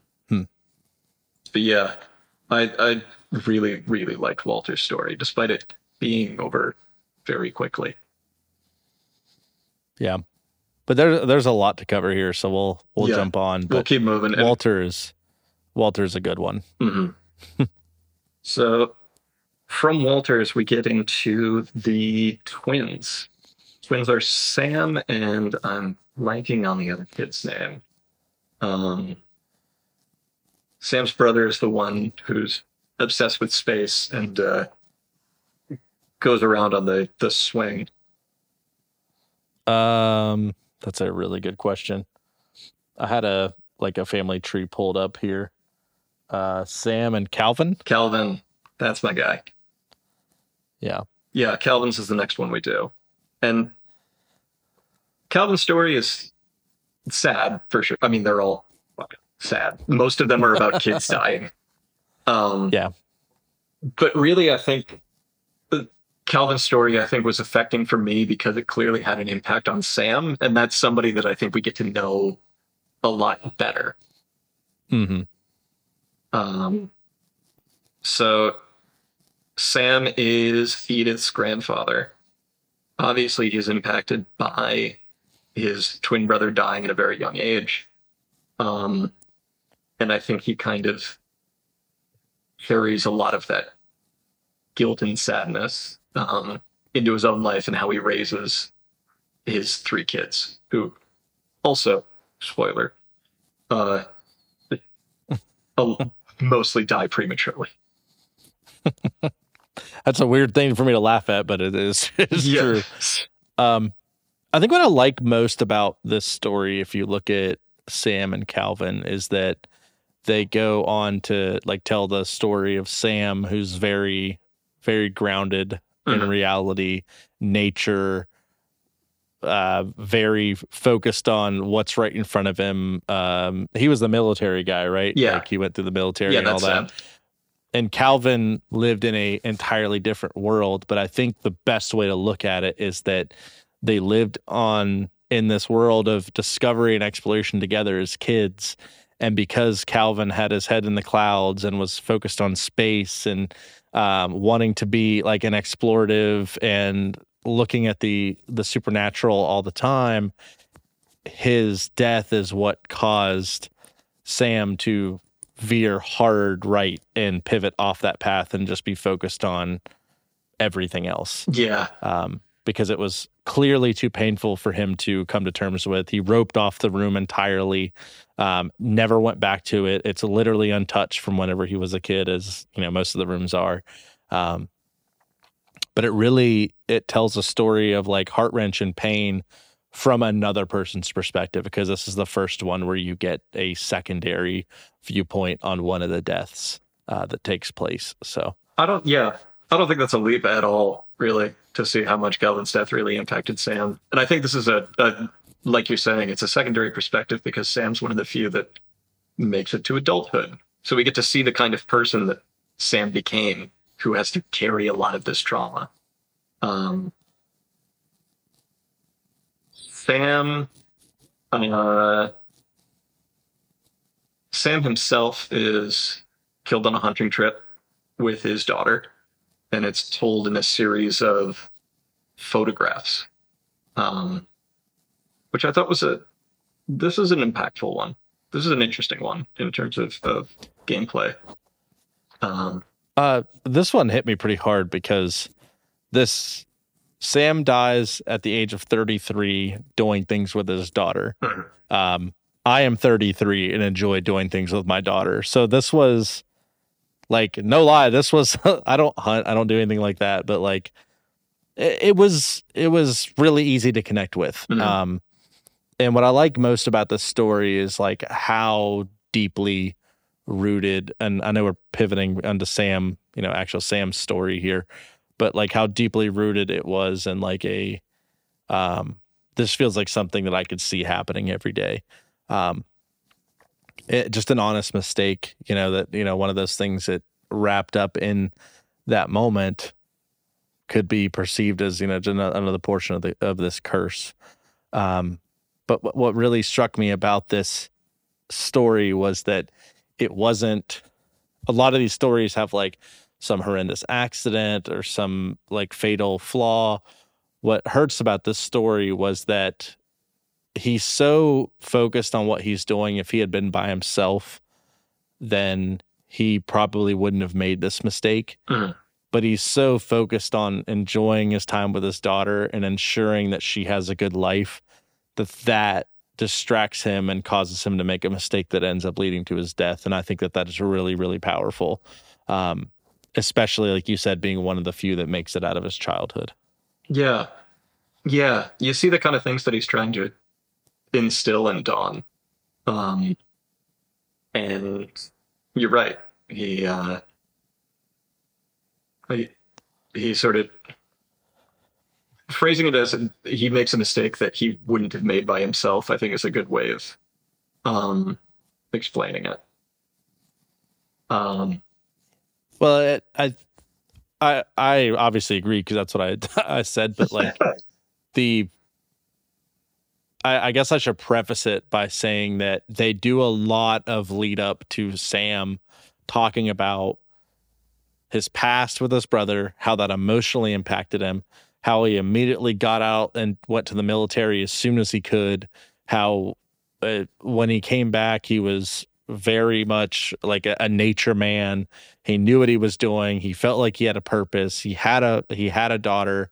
So prefacing it with the idea that he was so self-focused and was determined to get out and having a kid and furthering the family was so important to him and it fundamentally changed everything about who he was mhm. um, and I think that that's, you know, when we come around to the final, you know, discussion about the the curse being real or not, I think it's very important to remember what decisions he made in his personal life that led from him being this this loner, hating his not necessarily hating his family, but wanting to get away from it and all the tragedy, to potentially ending up contributing to it through the through the means of his daughter. Yeah, and something that I think we're not we're sort of overlooking here, um, and I am using this as a transition, is that uh,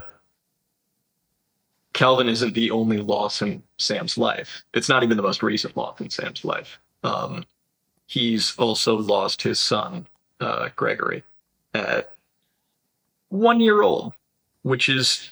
uh,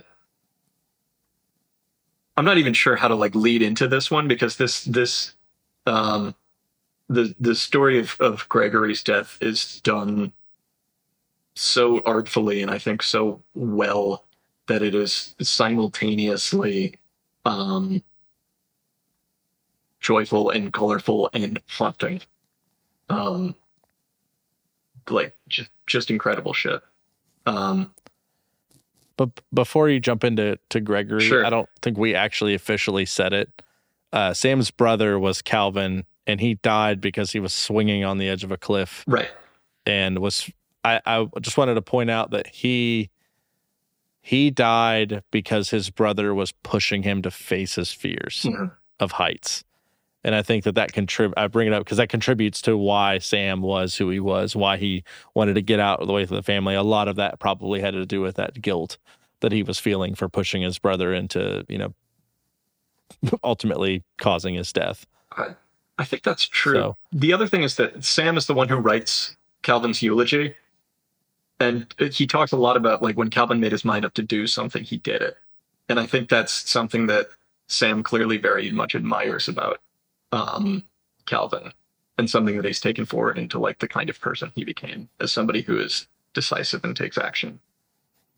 Yep, I agree. But I, th- I just wanted to touch on that really quick. Yeah, yeah. is- they're they're very much hand in hand intentionally. So anyway, the Gregory.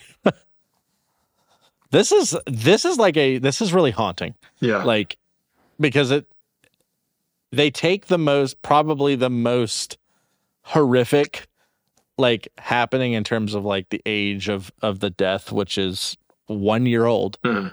um, and make it probably like the most artful and musical and interesting. I don't want to say interesting because it definitely was not the most interesting, but like the most. Um, I, did, I wasn't sitting there playing it and going, "Oh, this is interesting."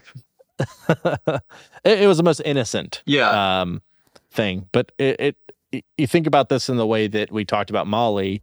Uh, you're meeting the character where they are with, um, in sense of what they may have, you know, been experiencing in that moment. Mhm. Um, but ultimately, um, I, who was Greg's Gregory's mother? Gregory's mother was ooh, what's her name? Um, they divorced shortly after this. That's the lead-in for for Gregory's story. Kay. Kay. Was it Kay? Yes, Was it Kay? It was Okay. Kay. Um, so Gregory is in a bathtub, and if you've not played this game yet, you really need to stop and play it and come back.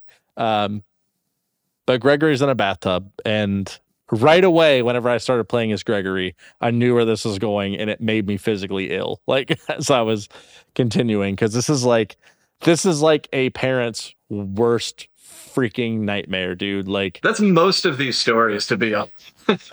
yeah, I mean, you're not wrong, but like Yeah. as a so I, I'll say this: whenever you have a kid, um, you're in the hospital, and I had I had the very un or the very fortunate uh circumstance that my wife had kids before we were together. Mhm. So when we had our child, she had been through this, and I, but the it was still very scary leaving the hospital less than 24 hours after my wife had given birth and they go here's a newborn keep it alive and i'm like it's hard enough like trying to like figure out like how to do that i can't imagine as like a new couple Right. having to you know to do these things but like every single thing that you do you're like is this going to hurt this child is this you have to constantly be thinking about the fact that this thing literally can't do anything by itself.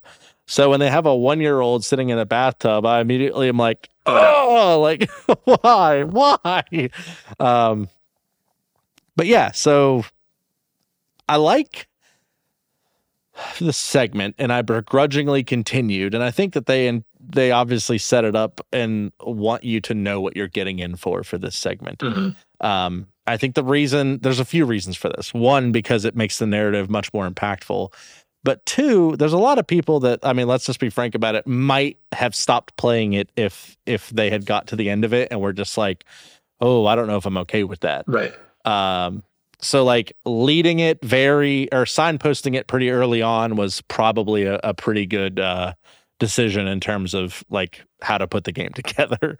If you've gotten to this point, you you should know what you're in for. yeah yeah for sure um but yeah so the water slowly is rising in the bathtub and more of the toys fall off the walls and you're playing as this like frog that you're quite literally like pushing down under the water and like making it go higher and knocking more toys into the tub um You you're doing baby shit. yeah, uh, naturally, uh, Mm, or you you know do. me when I take my baths.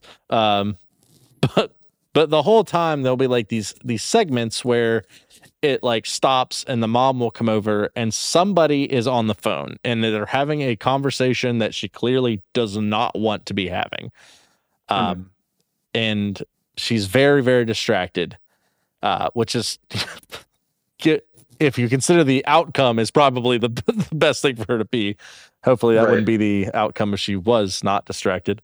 Um, but what I like about this segment is just how, like I said, the juxtaposition between how innocent and how awful, like it truly is. Um, it almost turns into like this orchestra, uh, or some type of interpretive dance with like all of these toys. Yeah, Um, it's a ballet. and what what I thought was the most haunting part of it is that there's like this subtle objective to try to knock your own name off the wall. And I really hated that because after like revisiting that sequence in my mind, I'm like, the objective was to kill yourself. like, Mhm. in that, like, it's an uncomfortable realization to have to come to with what the game is directing you to do in that moment. But I think we have to remember the game isn't wanting you to kill a child here. The game is telling you a story. But what ultimately what it's doing is it's it's creating a sense of continuity with Edith and the story and forcing you to be uncomfortable with the horrific things that Edith is also experiencing in that moment. It's very crucial to remember that while you're playing these things. It's not about making you lament the death of this child and the fact that you played it in the game. It's Edith is reading this and experiencing it like this as you are too. Um, Yeah. However, what I think is important in this, I think this sequence is probably the most unimmersive portion of the game because you have this story that Edith is putting together from the the no, the uh, divorce note, essentially that's left between Kay and uh, Sam. Is it? Yeah. Yep. um, reading this divorce note, and I I fail to see how this story like is the other ones have you have a very clear connection with how Edith draws that conclusion, but this one just feels a little far out to me. It feels like they could have maybe done a little bit of something different just with how creative they are to be able to tell the the story of the of the death as opposed to putting you in the one year old shoes it just didn't feel like that would be how edith would try to remember this story I see what you're saying, and I guess that that makes sense. Um, yeah, there's a couple of ways you could do it. it. Keeping with the rule that like you have to play as the perspective of the person who whose death you're experiencing. Um, you know, what we talked about earlier with Molly's story about the um, unreliable narrator, not necessarily being a liar, but like their experience of it kind of telling you things about their experience that you can't get with like an objective narrative. Um, Gregory's story, I think, shows how far removed those two stories can be. The actual like account of what happened is horrifying. Like a child dies in a bathtub. Gregory's experience of it, very different. Gregory's experience is musical and light and fun. Like it, it that's really where the tragedy comes in is is how far between his experience and what actually happened actually are. Hmm. Um, so I thought it was effective for that, but you're right. I think there are, in terms of immersion, there are other things they could have done here. Yeah and I- i don't say that to like critique the game in any way. Like i, I think this is very fitting and very telling um for, for this for this segment of the story. It just like uh, for every for everyone else when you're experiencing the story through their eyes it makes sense to pick up what she picked up or see what she saw and kind of relive Sure. it in that way. It just i didn't feel like there was a great way for edith to tap into that while she was reading a note from yeah, um, from Sam. Now, I mean, the note did go on to say things like how he was very imaginative and creative and just fun Mhm. and and and and maybe that obviously that's where they're pulling that from, but um I'm in no way that when I say that like I'm critiquing it, you know, I'm looking at something that's a 9 out of 10 and not being, you know, no, I. look- But I see what you're saying because the note isn't really describing like. I mean, this is their divorce papers. This is what she's reading. yeah. Um, Yeah. And she's not reading Gregory's experience in that moment. What she's reading about and like is is Sam's, like the the sort of narration that we get throughout Gregory's story. It's about how Sam feels about Gregory's death, um, for which sure. may be like that kind of uh, disconnection that you're feeling between the two, which I think is absolutely fair. Yeah, Yeah, but but I mean that I don't think that like I felt that way during the game though. The game keeps you pretty sucked in. Like it was definitely wasn't something that I was playing it and I was like, "Oh, that felt dumb," or anything like that. It was just that was like thinking about it later on. Um, I came Mhm. to that conclusion. So don't don't let that dissuade you if you're thinking about playing this. But uh, definitely, definitely gut wrenching. Um, Yeah. Um, these next two I want to cover like somewhat quickly. There isn't a ton to these next two. Um, the first one is Gus, who is uh, Sam's other son, Gregory's brother. Uh, Gus dies at Sam's uh, wedding. He's flying a kite, and uh, there's a giant storm, and the storm somehow kills him. It's left somewhat ambiguous. Um, I correct me if I'm wrong, uh, or correct. Like, feel free to disagree with me here, but I I didn't feel like Gus was given a whole bunch of screen time. Like, I didn't feel a lot of pull here. Yeah, um it was it was relatively difficult to connect with this one, but I think there's a reason for this. Um his story is told via a poem. Um Mhm. and this is another one of those those times where the the impact comes more in the uh the gameplay itself uh than actually what's being told but through the you have two ways of experiencing things in this game edith is picking up something and reading a perspective of a character and this one she's picking up something and reading that person's interpretation of additional events very similar to how gregory did this Mm. so whenever she's reading this poem, she's reading about something she's reading an interpretation of events Right. from a person through the eyes of someone else. So like there's there's multiple layers that Edith is having to like really dig through here. And that's why I, I think it's intentional that you don't connect as as much with this um as other ones. It's not to say it's not as impactful, but it's Mhm. uh I think this is the story is very much a victim of the gameplay itself. Um yeah. so That's a good point. Is that this is an interpretive work because it's a poem, you know, about a secondhand account, and then you're playing as as a sort of dramatized or dramatized events. That's interesting.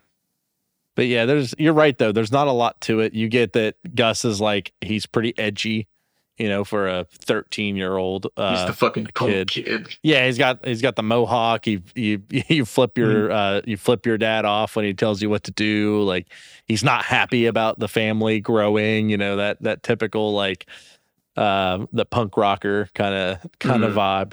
Um, that you know he's throwing up his mohawk and throwing middle fingers and then flying his kite. Yeah, that makes a lot of sense. uh, For like a 12 year old, that actually does make a lot. That scans. that that's fair, I guess so. Yeah. Um, but yeah, so like you're flying your kite in the storm rebelliously over top the entire wedding, and you kind of have to dash out like the words, which I thought was I thought that was interesting because it was almost like in that moment you're rebelling against like the narrative, which is like the attitude of a t- typical 13 year old boy, especially one that is trying to actively be a rebel. Um, Right. You know, fight the establishment. Um, but I think it does a good job of capturing that. But essentially, like what you end up doing to the puzzle with the kite, it kind of like thematically flows into you know being what ends up being his downfall. He picks up the entire storm and dashes all the equipment in the tent onto him, essentially killing him. So, Mhm. um, I think you're right though. There's not a lot of weight to this one. It doesn't it doesn't feel as impactful, and it feels like you walk past it and you're like, oh look, a poem, neat. I'm gonna go upstairs now. Right. Yeah. Yeah. Effectively. the, the only thing that maybe it does is in the same way that um, Gregory's story gives you more insight into Sam. Um, the story for Gus is written by Dawn, uh, which is uh, Edith's mom. and gets you a little bit more into insight into where she's coming from. And Yeah, that's fair. I think that's a good like segue into um Edith or uh Dawn has three kids of her own, and those are the last three stories that we kind of like round out. Um she has two sons, um Milton and Lewis, and then Edith. Milton's story is another very, very quick one. Um, Milton is an artist. His story is told primarily through a flip book. Um, there is no narration to it, and it is pretty, pretty ambiguous and pretty strange. It's a story about a kid who basically one of his paintings comes to life and gives him a paintbrush in order that enables him to walk into a painting, which he does, bows, and disappears. And that's it. That is curtains on Milton. And it's weird because we never get confirmation about what happens to him. He's presumed dead because, you know, all the Finches are dead. Um, but we don't really know what happened to him. At least not in this game. And- Um, Yeah, you caught on to what I was going to say. Fucking dick. um, no, I, but I, I really like that because I, I I'll wait to we'll get back to Milton at Mm. at the end because I think Yeah, that put a pin there's Milton. there's a there's some stuff to cover here but um one thing i wanted to to talk about really quickly is we've we get up to up until this point we have been in like the core of the house. Right. and it's kind of like you're in the main structure. And you kind of forgotten that this house is like this foreboding strangely weird structure that just feels like kind of tacked on. And it what i really think is is important here is that the house itself is like a self-contained little unit i guess you could say. And then as it goes on it gets more hodgepodge and things are just like tacked on. There's a fucking boat that's like stuck into the side of the house and that's one of the rooms and like and it goes up from there and gets strange more and more strange. Um the house itself is very very is a is very structured similarly to how the family tree is structured uh growing and kind of compounding on itself as it as it goes all the way to the top as the way the, the stories kind of tell themselves so there's a lot of like uh compounding narrative elements there too um but i like how the house goes from being like a normal house and it gets more and more strange as it goes on um, Yeah. as do the stories and the creativity and the depth of what the game is trying to convey. Um, so it's like as a as the stories stray from being traditional as does the house. And i think that's very um is a very strong uh way to tell the story. Yeah, that's a really good point. And so you're, we come to understand that the top floor of the house is a new addition that was um, added on once Dawn and her family move back into the house after Edith's dad dies. So you can kind of see like how the as you move up through the house, you can see how it's changed over time. You know, that's another thing that I really like about this game is that each of these stories are sort of set in a particular time period and it really feels that way. And the house does become more quote unquote modern as as you move up towards the uh the top of it. As do these stories. yeah for sure Um, Um, anything else about Milton before we move to Lewis? Uh, the only thing I want to say about Milton is that what I liked most, and I, I immediately saw it and was like, interesting.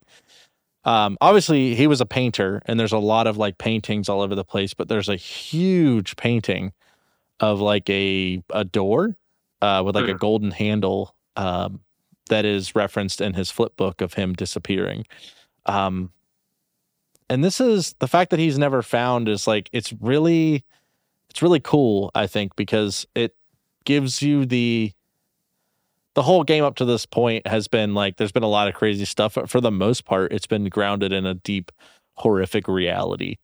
Um, but Milton's the way that Milton's story is presented, while there is quote unquote more to it, you know, maybe it's outside the bounds of this narrative, are deeply like troubling for the overall sense of like the Finch ancestry.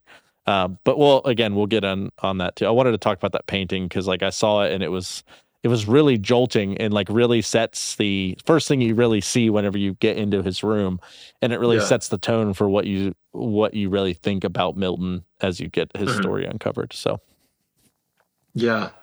One of the things that I thought was really impressive, just from like a a mechanical, quote unquote, you know, a mechanic, um, is that when you flip through his flip book, it's not just like a canned animation. Um, you can stop and literally go like frame by frame, where each one of those like little images you can you can pick out, which I they didn't have to do that, but it adds to you know this sort of immersion. Um, it shows that when they say Milton is an artist, I think they take it seriously. Yeah, I, that's a good point. I hadn't considered that. And there's there's a lot of, of scenes where you'll like you'll make a movement, but like the the way that Edith's hands function in this game are for being like just really small movements of the mouse, it's very like well put together and allows you to have a lot of creativity in how you experience each of these stories. So um, if you if you go to revisit this game or you're going to go to it for the first time up to this point, definitely keep that in mind. Is that you know the turning mechanics or the page flips or like whenever you're pushing flipping pages or things like that you have a lot of creative uh, freedom in how you can ha- make edith interact with different objects just from a gameplay perspective is really is really cool instead of like any other you press a to enter room like push open the door you have the ability to like take that breath before you like go to the Mhm. next go to the next thing so That's a good point. One of the things that this is a good time to bring this up. Um, some of the ways that we learn about Edith herself are through her actions and what we can actually physically see about like her movements and things. Because she doesn't actually talk a lot about herself or her own lived experience until basically like the last few minutes of this game, right? mhm. Um, but even like you know how she chooses to dress, like she's got the quirky kind of like fingerless, like look like hand knitted gloves, um, or even like if you tilt the camera down at some point, you can see that Edith is pregnant way before she actually says it.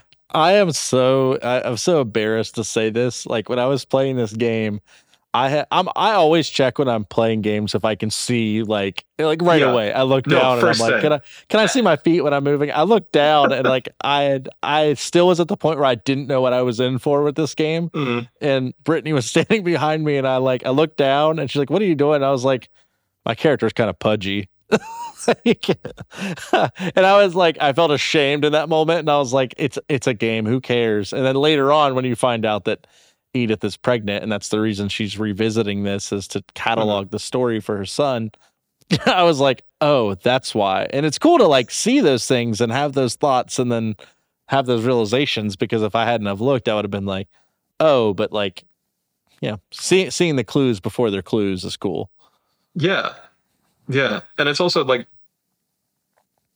one of the things that I think this game benefits from being an interactive media for, you know, as opposed to just being like a movie or a book, where these stories would still be impactful, but I don't think nearly as engrossing, Mhm. is that kind of ability to like pick up on pieces, like clues before they're clues, like you were saying, is like gathering a lot of data that the game doesn't necessarily signpost for you, but if you're curious and looking around, you can start to put it together. Yeah. Um, Yeah. Agreed. So we move into from uh, from Milton's room into the crazy boat room, and we've kind of tipped our hand on this one a little bit. But Lewis's story is oh, holy, holy fucking. I think this is this is probably like uh, one of the the most intense um, and I I think the reason is is because we're uh, you have to remember the timelines that we're moving through.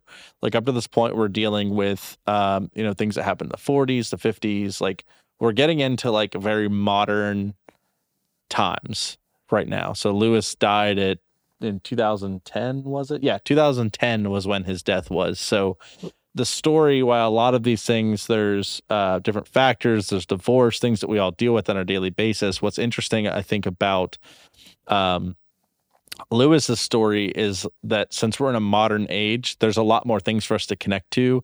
And Mhm. it starts to have the implementation of things like modern medicine and therapy and uh, the self actualization and realization of like a potential mental illness, the need for those types of things.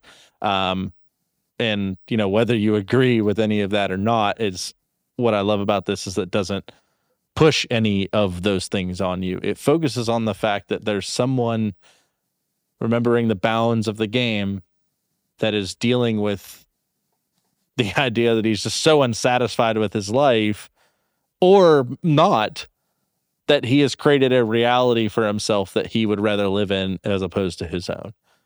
Um, yeah.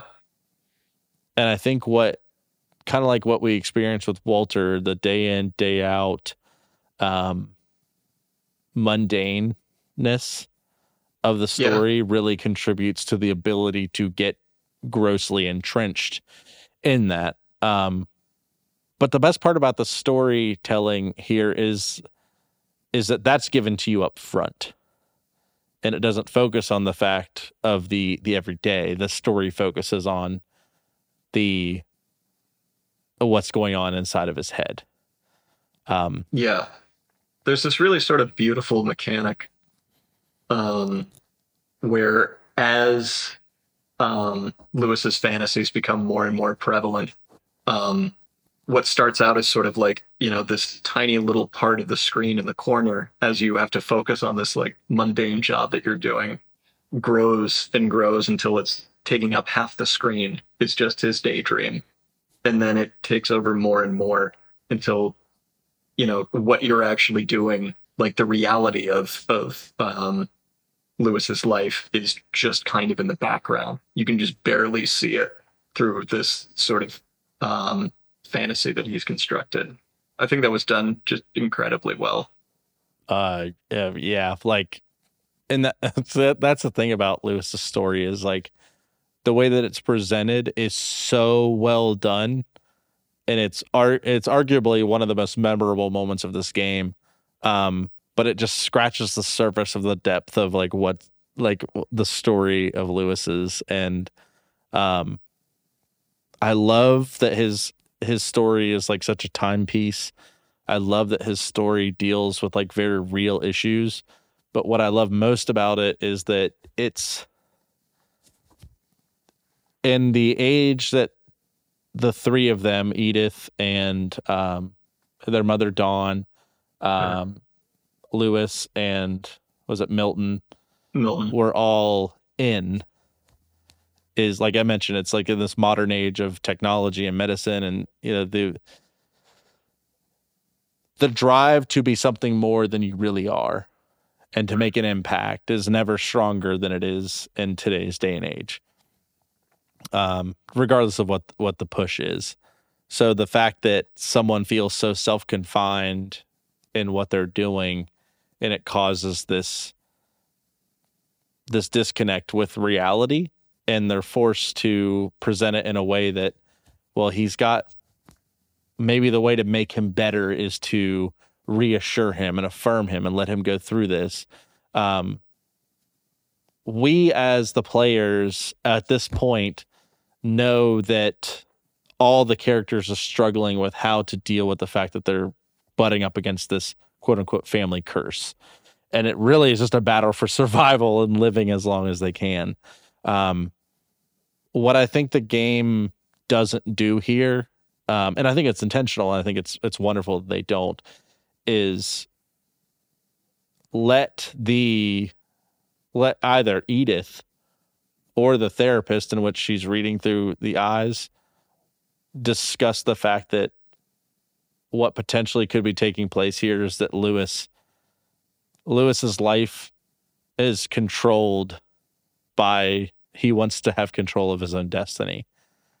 And he's created his own reality in order to do so. And if there was going to be something that was going to take his own life, he wanted it to be at his own his his own will in his own time and in his own reality. And ultimately at the point in time that that happens, you surrender control of this mundane task Mhm. to the total reality, which ends up being his downfall. And the family looks at it as this like really sad and morose thing, but at the whole time, there is there is a build up in the story of Lewis. It is constantly getting better for himself. It is he's not going to kingdoms and failing to conquer them. He is building and growing and becoming stronger and more connected until he receives the ultimate gift of what he was trying to accomplish. Now, I don't think suicide is a great thing, but I think that this this story is more about being in control of your own destiny than it is about someone who killed themselves. I yeah, I think that's a good way to look at it because I think that's saying just it's about suicide. I think is fairly, it's kind of reductive. Mhm. Um, because you're right. That's the Lewis is. There are so many different kind of forces that are acting on him. Um, one of the things that I think kind of hints at this when when um, Edith goes into his room, he talks a lot about their father was Indian, and he says he was very proud to be Indian because it means he was more than just a Finch. And I think that shows him kind of butting up against like there is a preconceived expectation of what it means to be a Finch, um, most of which is defined by that curse. He's in a job where like he doesn't have any sort of outlet, and all of these things are controlled for him. Um, so yeah, he he falls back into fantasy. He constructs a reality that he is, um, you know, both God and King in, um, and and it And hero. Like I think that's Yeah. important. He's God Yeah. and king in a good way. Like he's the hero. right, yeah, he is a, he is a, a, a heroic figure, um, and ultimately makes the choice that that reality is more real to him than than what's surrounding him. Um, yeah, it's it's What do you obviously it's tragic. Sorry, go ahead. No, I was I was just gonna ask a question really quick about like mostly because I don't have a really good answer myself, but like what do you think the reasoning was for the branching decisions you could make on on Lewis's journey? And there's only like two or three of them, but I thought they were quite interesting. There was like the beautiful prince or the handsome queen. Mhm. Um and there there was another one, but they're like they're conf- they're non-stereotypical conjoined adjective nouns like that. Yeah, um and i thought i thought that was interesting and i couldn't put my finger like other than like he's trying to be unique and interesting and it's his own mind and creation but like was there a deeper meaning to to one having the ability to choose there and two how those choices were constructed? Yeah. Well, I think you, you you've touched on it a little bit. I think um, part of it is that um, Lewis craves choice, like the ability to decide for himself, um, which is not something that he's been presented with. It feels like at any point in his life. So, getting to make those kind of decisions or seeing that, you know, I think a lot of them come for like as you're going down a river and I think that might be a way in how he envisions it. In like his life should be a whole lot of branching paths in a way that it hasn't been. Um, in in terms of like the constructions, you know, I think there is like some creative liberty there. I, I um, that's interesting. I'd have to sit with that a little bit to to really like piece together. But that is interesting that is something that I clocked, but uh, I, uh, yeah, I'm with you. I don't have a good um, interpretation for it. yeah and Um, Well, and like I said, I had I had mulled over it a good bit, and you know, just trying to figure out because it it wasn't that it felt out of place. It was just like there were like two quick decisions that you make, and it was like I don't understand why that was like a, even an option to choose. Did it because it didn't change anything? Like I looked it up. There was no different differentiating Mhm. paths you take that change like really the ultimate outcome. But um, eh, like you said, it could ultimately just be him striving to control whatever he can control in his own world and not having to conform to any traditional methodologies, naming conventions, uh, how things are structured in his world, and that's why they were like uh, just a little different and actually just kind of backwards and how it was how it was framed. So who knows? Like regardless, like it was it was beautiful. It was almost like an RTS, except without any of the boring world building mechanics um, or troop building mechanics. Just on that overhead, like top down Mhm. structure and that's kind of this is one of those another example of like i talked about at the beginning like having so many different types of of of uh worlds and narratives and stuff all jammed in one little game is about this is it's just really cool to be a part of. And um yeah um what i did want to we talked a little bit about like what the ending for him means but what I thought was most interesting is whenever I was doing my own research on what people had thought about the game, I took note of this one because the overwhelming consensus here is that Lewis accidentally kills himself. I- and yeah, it doesn't doesn't specifically said it says the game implies that he accidentally decapitates himself with the fish deheader. I don't think the game implies that at all. I don't thi- think, yeah, no, not at all. I don't Okay. think that's in the narrative. I think that's pretty clearly this is this is a suicide, pretty Yeah. decidedly. Um, I it would be hard to. I mean, you as Lewis is imagining, you can see his workstation and how it's set up. It would be difficult to accidentally just logistically stick your head underneath. yeah, for um, sure. and I think that would also wipe away a lot of Lewis's character and his agency. Um, this is a decision he makes. Like I, I, I would argue pretty strongly. Yeah, yeah, and I think that that I mean that's it's pretty signposted by the narrative and and maybe what they mean is like they had chalked it up to a suicide or something like that or a um accidental accident. suicide, but like I don't even remember that in the game. I remember it just pretty blatantly being like he he committed suicide. Um Yeah, the only way you could interpret it as it as an accident, and this is stretching the definition of accident, is if you think that Lewis is so engrossed in this fantasy world that he's created for himself that he physically, like, he actually doesn't realize what he's doing. Um, which I think would be, I don't know. I, think it's a tough that's sell. like you mentioned before. I think that's reductive because he's Yeah. clear. the- It's signpost pretty. It's pretty clearly by the fact that he's bringing food home from his family from the cannery. He's Mm-hmm. Actively still looking out for other people. He's doing his job every day. They said he's a model employee. They never had issues with him. Like, I think he's his faculties are all there. He just would rather live in this world than Yeah. the real one. I um, agree with that completely. Um, one thing I will say, that, and again, this is something I took note of. I completely misread. Uh, I thought it said 1998 to 2010. Whenever I first saw his his age, so I was like, "This kid is 12 years 12 old, years working old, in a working in a factory.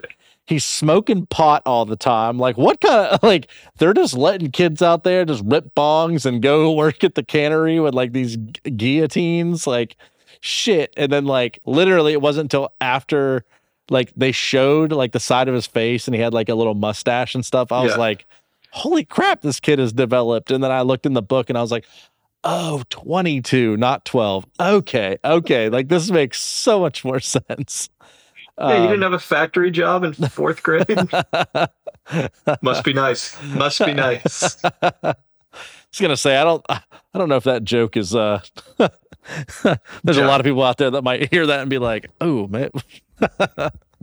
uh anyway, but yeah, so that's that's Lewis. Um arguably like the most beautifully told. I think, I think so. Walter like hit me the hardest, like emotionally, but I think Lewis was like wonderfully told, very succinct, heart wrenching, brutal. Like this is the most immersive too. This is where like I think the the um what you're actually doing, the physical like actions that you go through most kind of evoke what Lewis is feeling or what he's experiencing. You know, that kind of very repetitive, stupid motion of just crossing your hand left to right, left to right, left to right. And with the other side of your brain, you know, daydreaming. Um, I thought that, that that was just a really just brilliant way to tell that story. Yeah, I, I think it it works so well for two reasons. One, because Edith has a connection to the story, like Mhm. firsthand. Yeah. Um, and so there's a lot there's a lot for her to connect to, a lot for of pieces of the puzzle already there. And the other side of it is you're getting this modern medicinal therapist viewpoint. So not only is Edith able to look at look at it from her standpoint and tell the story, but also through the standpoint of someone that's living inside of Lewis's head as well. So there's this is not only just one of the most succinct and precise stories as far and most in-depth stories in the game but it's also that way for the reasons that there's a lot of connections that you're able to make to it just narratively uh, Mhm. as edith so Yeah. And I think telling all these stories from like the beginning, from Molly's story, all the way up through these generations, I think Lewis hits so hard because you understand like the weight of all of this kind of history that's behind him. You know, where all of these stories get more and more impactful as you go on because there's this culmination of history. Um, that if you just played Lewis's section on its own, it would still hit pretty hard, but you wouldn't have as full a picture of of who this kid is. Yeah, for sure one Um, more room up Yeah. so that's almost everybody. The um the last one is Edith. Yeah, Um, I I love this. I love this because this is what I was talking about earlier. How the game does like it tells other people's stories through other people. mhm. And when Edith sit, Edith sits down on this bed and puts her feet up, and she reveals like probably right before Lewis's story that she was pregnant, and she try, just kind of relaxes. It takes the time to tell Dawn's story, what happened to her mom. It takes the time to tell the story of why they left the house. Um, The relationship with with her and Edie is like heavily expounded on, um, and you get this. There's a lot of pieces that are connected in this in this few minutes before you even get to what actually is going on with Edith. Um, and that's Yeah. primarily how Edith's story is told is, you know, why they finally left the house and what happened to her mom who died of a mysterious illness. What they they they sign post to cancer, but they don't specifically say. right. Um, they don't really give a definitive answer of what happens to Edie either. Um, old age, suicide. They just kind of yeah. know. All we know is that um when they leave the house, Edie is gone by the next day. Is I think the only like indication that we get there. yeah, Um, which could be. There's so I read I read a theory and I won't take credit for it. I I'm not taking credit for it, but I don't know who said it. I read online that there's a lot of um they had mentioned that Edie spent a lot of time. So I think it was whenever you're up near the graveyards and you look out at the house, it had mentioned that um, Edie said that she had looked out over and saw the house every day.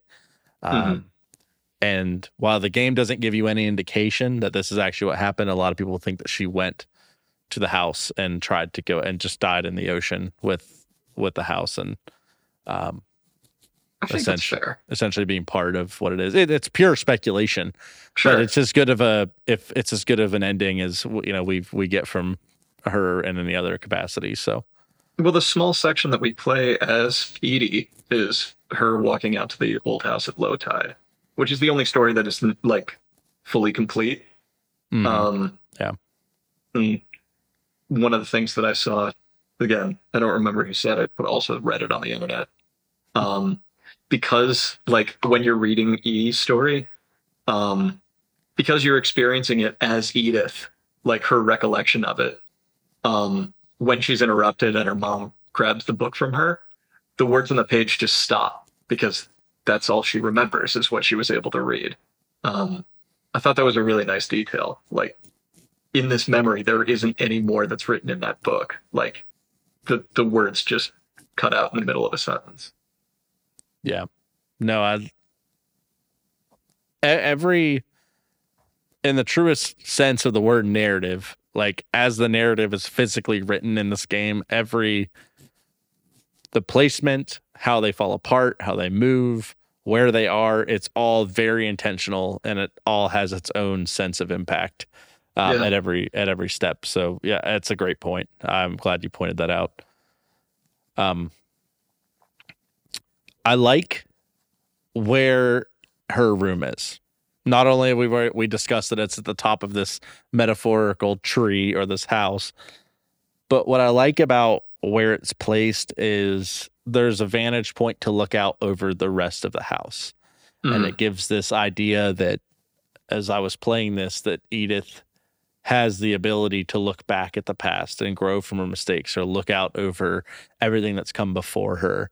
Um, and the fact that she sits down and is cataloging her experiences here um, and really has a sense of like true growth in this final like moment is is really it's really tough to come to grips with especially when you realize that she's cataloging this for the sake of her son Mhm. um, so I, I just thought that was a really, a really good touch here. Um, and I don't exactly know how to transition to the, cause to the final like scene here because it was it, honestly it felt pretty abrupt to me. Mhm. Um, and I know that's intentional because that's the whole point of like this, the the, the curse, quote unquote, this whole game's about. Um, it kind of like fades to black, and you're put in this like weird space, spacey like pink canal type uh, funnel, and there's words floating around that are Edith's words, and you're kind of like putting them together as you're moving towards this, and it you figure out pretty quickly that it's signaling childbirth. Uh, Yes. The breathing, the heartbeat in the Mm. background. Um, that unfortunately comes to an end as we find out that um, Edith Finch, is who you've been playing as this whole time, uh, dies in childbirth, giving birth to the next, the what remains of Edith Finch, uh, her son Christopher. I think so. I'm not sure if that's I don't, know, know if why that's that's, sticking anywhere. out in my head, but yeah. um, Um, yeah, and, there is kind of a, at least for me, there was a gut punch.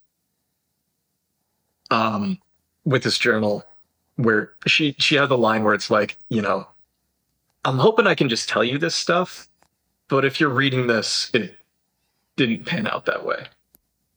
Um, yeah, this this was one of those moments where I had like my hands on my mouse and I'm like looking at the at the the monitor and my hand just like mm. fell on my lap and I was just like sitting there rocking in my chair back and forth like yeah, like I said I would come back to this and I've, I've talked about this again. This idea that each person, Edith's child, you, and Edith are all part of this like triangle. That mhm. as you move closer, as two sides move closer to or move up their respective scale, they're both moving away from something and towards another. And this scale is like constantly shifting as you're playing this game. You get closer to Edith, you're getting further away from like the the child aspect, and then once you find out there's a child, you start to move closer to that, and then you know her and Edith move together, and it's it's. I thought about that like constantly while I've been thinking about this game, and um, and the reason I I like it so much is because you never connect with that child like it's just, it's it's mentioned and it's done in the game the credits roll and you're left to wonder like Yeah. why did I just experience this story? like what not like not like what was the point cuz like the point is pretty signposted, but I think that the question that we're trying to answer by reviewing this game and talking about it is what the game is ultimately driving at. That's that is what the game the question the game wants you to answer. Um Yeah. When we talk, like, I think the curse, if we move past the idea of seeing it as something that is supernatural and see it more as something that is self sustaining and kind of brought on by how the Finch family views themselves, it begins to take on a lot of different meanings, whether or not that's some, you know, there are elements of mental illness or like genetic factors, maybe, but it's more about like, uh, trauma, intergenerational trauma, and how you process that. Um, where the Finches are an entire family that has lived for generations with like concrete proof that they are doomed to an early death.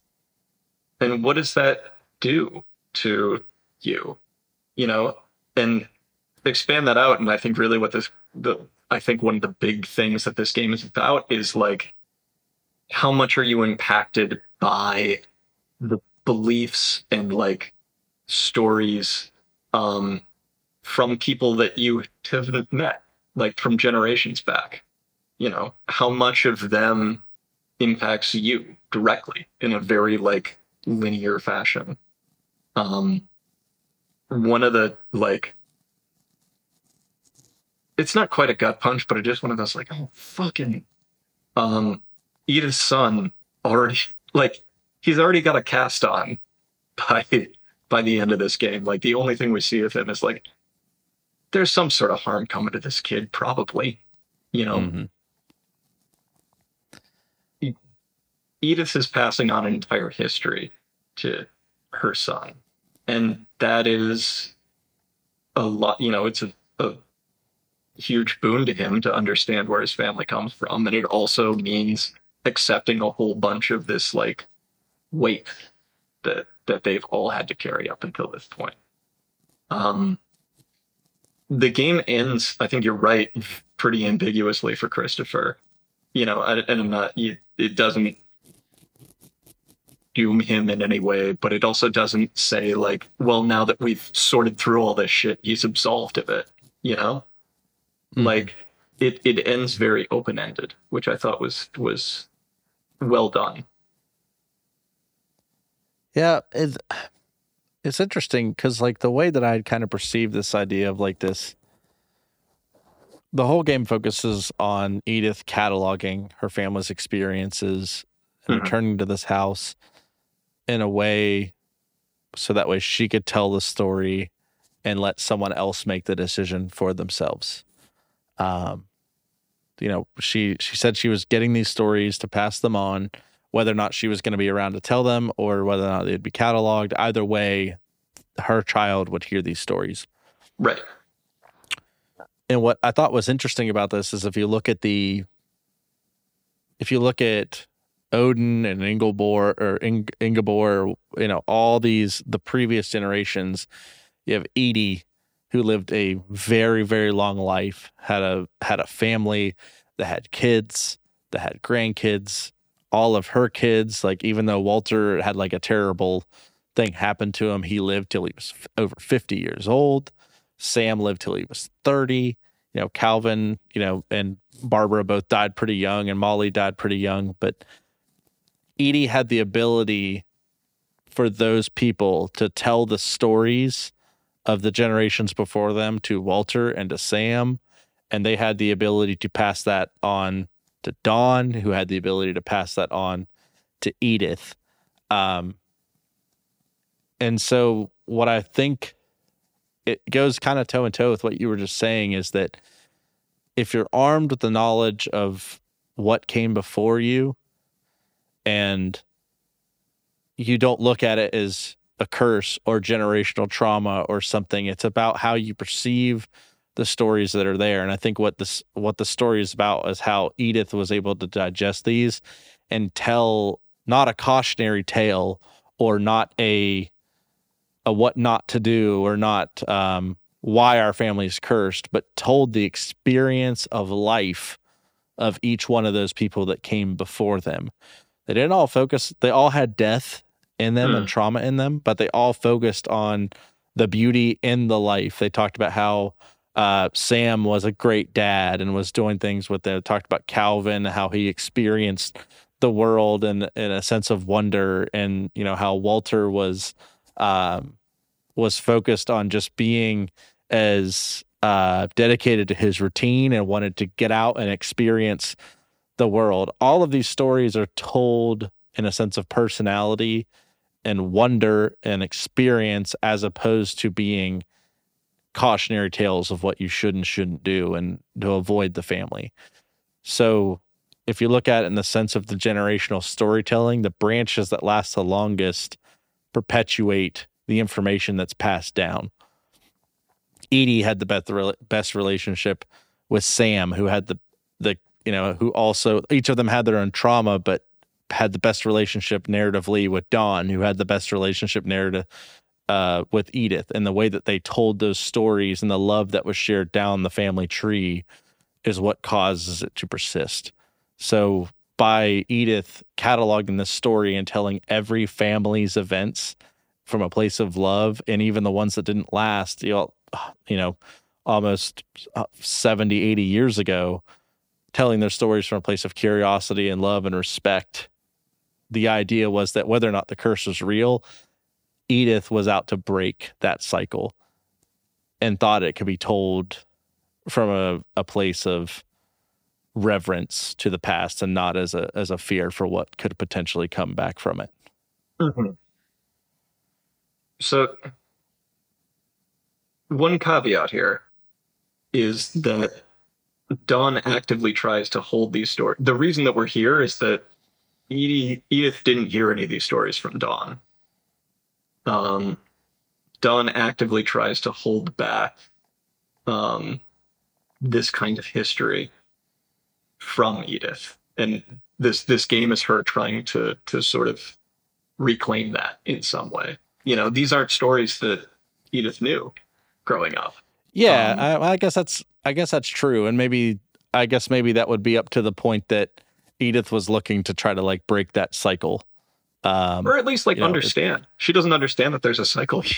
I don't think, you know, because she doesn't know even like, you know, how Molly died. She uh, obviously she knows how, um, you know, her brothers died, but um, there's a lot. Well, she knows uh, that they died young. Yeah, that's true. She knows there's a whole there's, fucking family graveyard. Never mind. It's, yeah.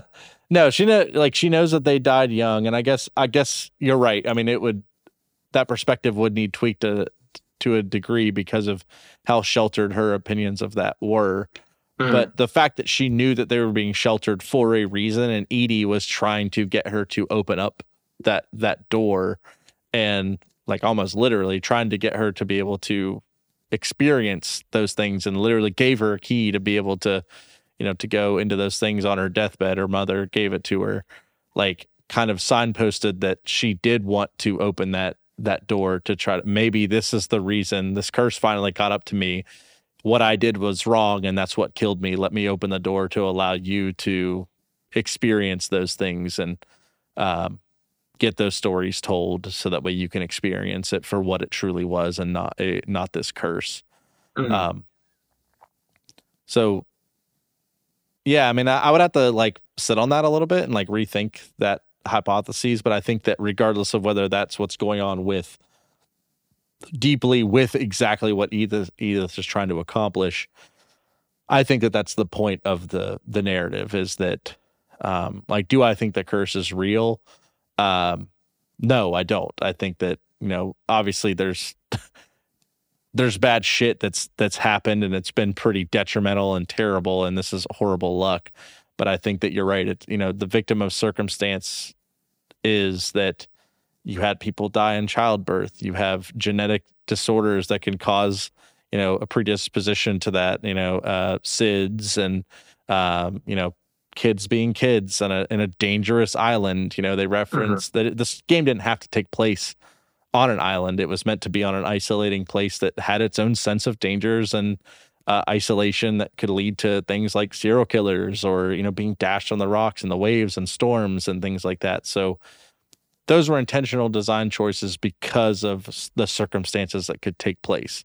And I'm not saying the curse isn't real because I think that ultimately it's up to everyone's interpretation of, you know, the events that have taken place, but I think that in my perspective it's not. It's the curse is meant it's something that Edith is trying to overcome with the stories and the circumstances of of the events by understanding who these people were. It doesn't matter if the curse is real or not because it's more about who they were and the impact that they have on the people's lives and the the generations to come. Because regardless of all of this that's happening, the house keeps getting taller Finches keep coming into the world, and the curse has not stopped the family from continuing to persist. That's fair. Yeah, and I again, I don't think it's a a literal curse. Um, hmm. When you visit the graveyard for the first time, uh, Edith mentions that Edie had uh, the graveyard built before the house which is like the kind of fucking mindset I think that Edie is put in, you know? And I think that, you know, like you're saying, these these are about how, you know, the, these stories kind of impact people. And that's for better and for worse, I think. Um, you know, and sort of understanding that relationship between how ideas get passed from generation to generation. Um, but yeah, I'll tell you what, I'm I'm gonna boot this game up tomorrow. I immediately want to go back through it again. Yeah, um, I mean, this is this is a generational tale, like both yeah. literally and like in the sense of like something we don't get the chance to experience in a medium very often. Like, I would agree with there, that. There's there's so much depth and intrigue and just literal wonder in this that um, I have come to honestly just expect from something that Annapurna puts out. Yes. Um, just because of how just incredibly talented their team is. Um, I did have a question for you. Um, and this is another one of those things that I just think is a really good topic of discussion. I know that this is this has been we've at this point our episode is longer than the game is, but uh, right before we hit record, Michael was like, "I don't think this will be a long one." It's always the long ones when it's I say always, that. What yeah, exactly. Um, I think it's worth noting that Edith's name is Edith Finch because she's a part of the Finch family. Hang on. However, I'm just confirming that. um, yeah. the the game intentionally signposts that her father's name is Sanjay Kumar. Mm-hmm. Why if she has the ability to be born without the Finch name, why would her mother want her to embrace the Finch name and potentially be bound to the curse? That's interesting. And there is actually there's a weird precedent for this. Um because Edie's husband Sven also takes on the name Sven uh, Finch. Um where it almost feels like I don't know. That's that's another example of an idea that's just kind of been passed from generation to generation, where like the Finch name is so important. Um, Dawn absolutely, I think, understands that the curse isn't real, but also has a serious amount of love for her family, and I think carrying that name forward is important to her especially because she's carrying like you know two two dead siblings. Um making sure that that gets passed on i can totally understand why it would be something that's important to her. Um that's something that i hadn't thought about though because you're right. Like edith finch her name her last name in a traditional sense would be something else but yeah and if like I don't know. I, and maybe I'm just I'm thinking about this like too too much from a modern perspective and digging too deep into it. But like throughout like the ending of the game, as I was looking back over my over some of the notes and other things that I read on it, Sanjay marries Dawn. They have these three kids. Um, like none of them, all of them wanted to take on the Finch name, and that was like that was the. I just wish they would have like touched on that something like you know my mom wanted to make sure that we all you know Mhm. stuck to our heritage but like Dawn was also like really intent on like leaving it in the past like So, for a while, it- but she's also the one who comes back to the house. Like, right but only after her husband dies and she has nothing to turn to yeah, that's like fair. it it took a trauma to get her to come back so like all the decisions that she made regarding her kids were all Mhm. obviously decided upon before yeah, that's a good point. demise. So I just wish there there had been a little bit more there um, Mm-hmm. as to why the the name Finch persisted. Um, obvi- other than just narratively it needed to, you know. Yeah, And I- maybe they legitimately just overlooked that, and that's totally fair. This game is so rich that I would be willing to be like, yeah, that's totally fine. Like I get it. but uh, yeah. I, I could. I'm sure there's understand a Reddit thread out there I could dig up that answers the question for it. You could say that about anything, though. Exactly. Like when That's we were my argu- cop out answer. when we were arguing earlier about what's the best Sonic Rule 34 comic, and like, I bet there's a Reddit thread we could look. at. Sorry. Way to expose us, Max. So- you're right. That was right before I hit record. oh man. Um, I I don't. I don't even have like any last thought. Oh, uh, we talk about Milton. oh yeah. Oh please. So, um, there's like the ending of the game, and Milton is never discussed again. Hmm. The game firmly wants you to forget that Milton was has existed. Um, and what's interesting is that there's a lot of like when I was looking up some things about this game, it's heavily there are people out there that say that Milton is the next is the last remaining Finch. And that was what remains of Edith Finch was her brother. Um, and it's an interesting take because no one's able to really dig into it that much to give much context because, in my opinion, it's ludicrous. Right. Um, um, however, Annapurna has created this universe that allows Milton to persist as the king in uh, the game, uh, the Unfinished Finished Swan. Uh, now, I have never played this game. Uh, have you played Unfinished Swan? I haven't. It actually it was just today that I learned that it was a tie-in to What Remains of Edith Finch. Gotcha. Yeah. I, I like literally finished the game and after like a couple hours of like sulking and crying, um, I Googled like, okay, what happened with Milton, expecting there to be Milton? some like subtle answer in the game that I missed somewhere. Hmm. Um, and sure enough, uh, Milton, according to the narrative, um, was able to escape this reality and move on. Um, at That least is- until he meets his demise Yeah. as the king and the unfinished swan. That Um, is wild shit. yeah. Um, now I think this is just a continuity of some of the things that we've already touched on. You know, how, you know, people are able to, you know, escape or create their own realities, live in their own worlds. We talked about that a lot with Lewis, and I don't really think this is any different. I think this is just it's a continuation of another story in which they were able to tell it's it's very Annapurna to be able to take this outside of the realms of just the story of what's happening in front of Edith Finch, letting us know that there are some things, there are mysteries that Edith isn't going to be able to solve about her family. Mhm. Um, and if she ever were to solve them, they would be outside the realm of her understanding, and she wouldn't be able to fully grasp exactly what took place. Yeah. It's it's hard for me to judge how I feel about this because again, haven't played the game. Interested in it though. Um, this feels almost to tie it back to another game that we've covered. this feels kind of like the true ending of like Death's Door, how it ties back into Titan Souls. Mhm. Um, can this further your understanding of the game?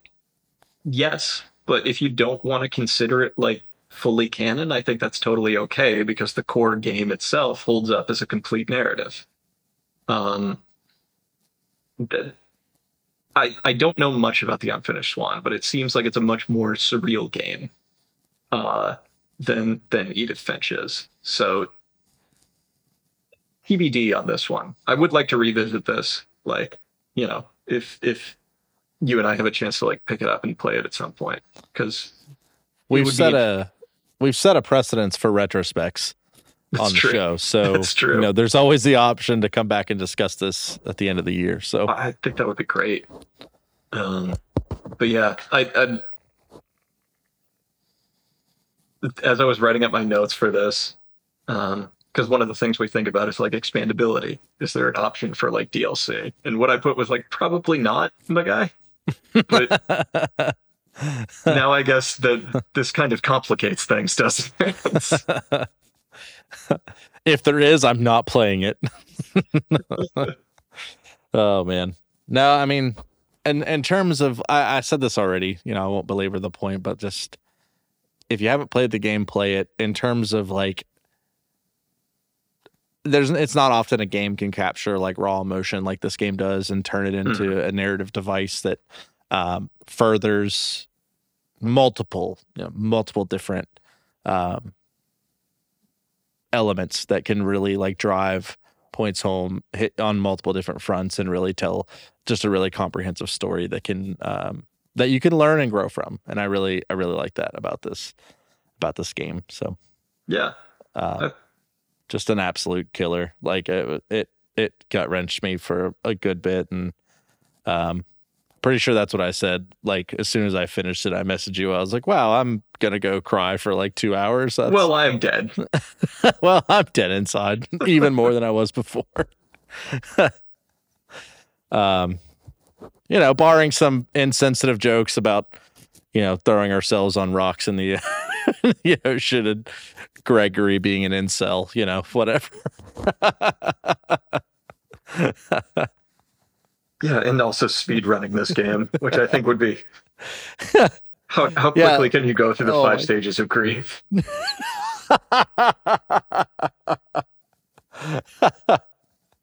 oh man.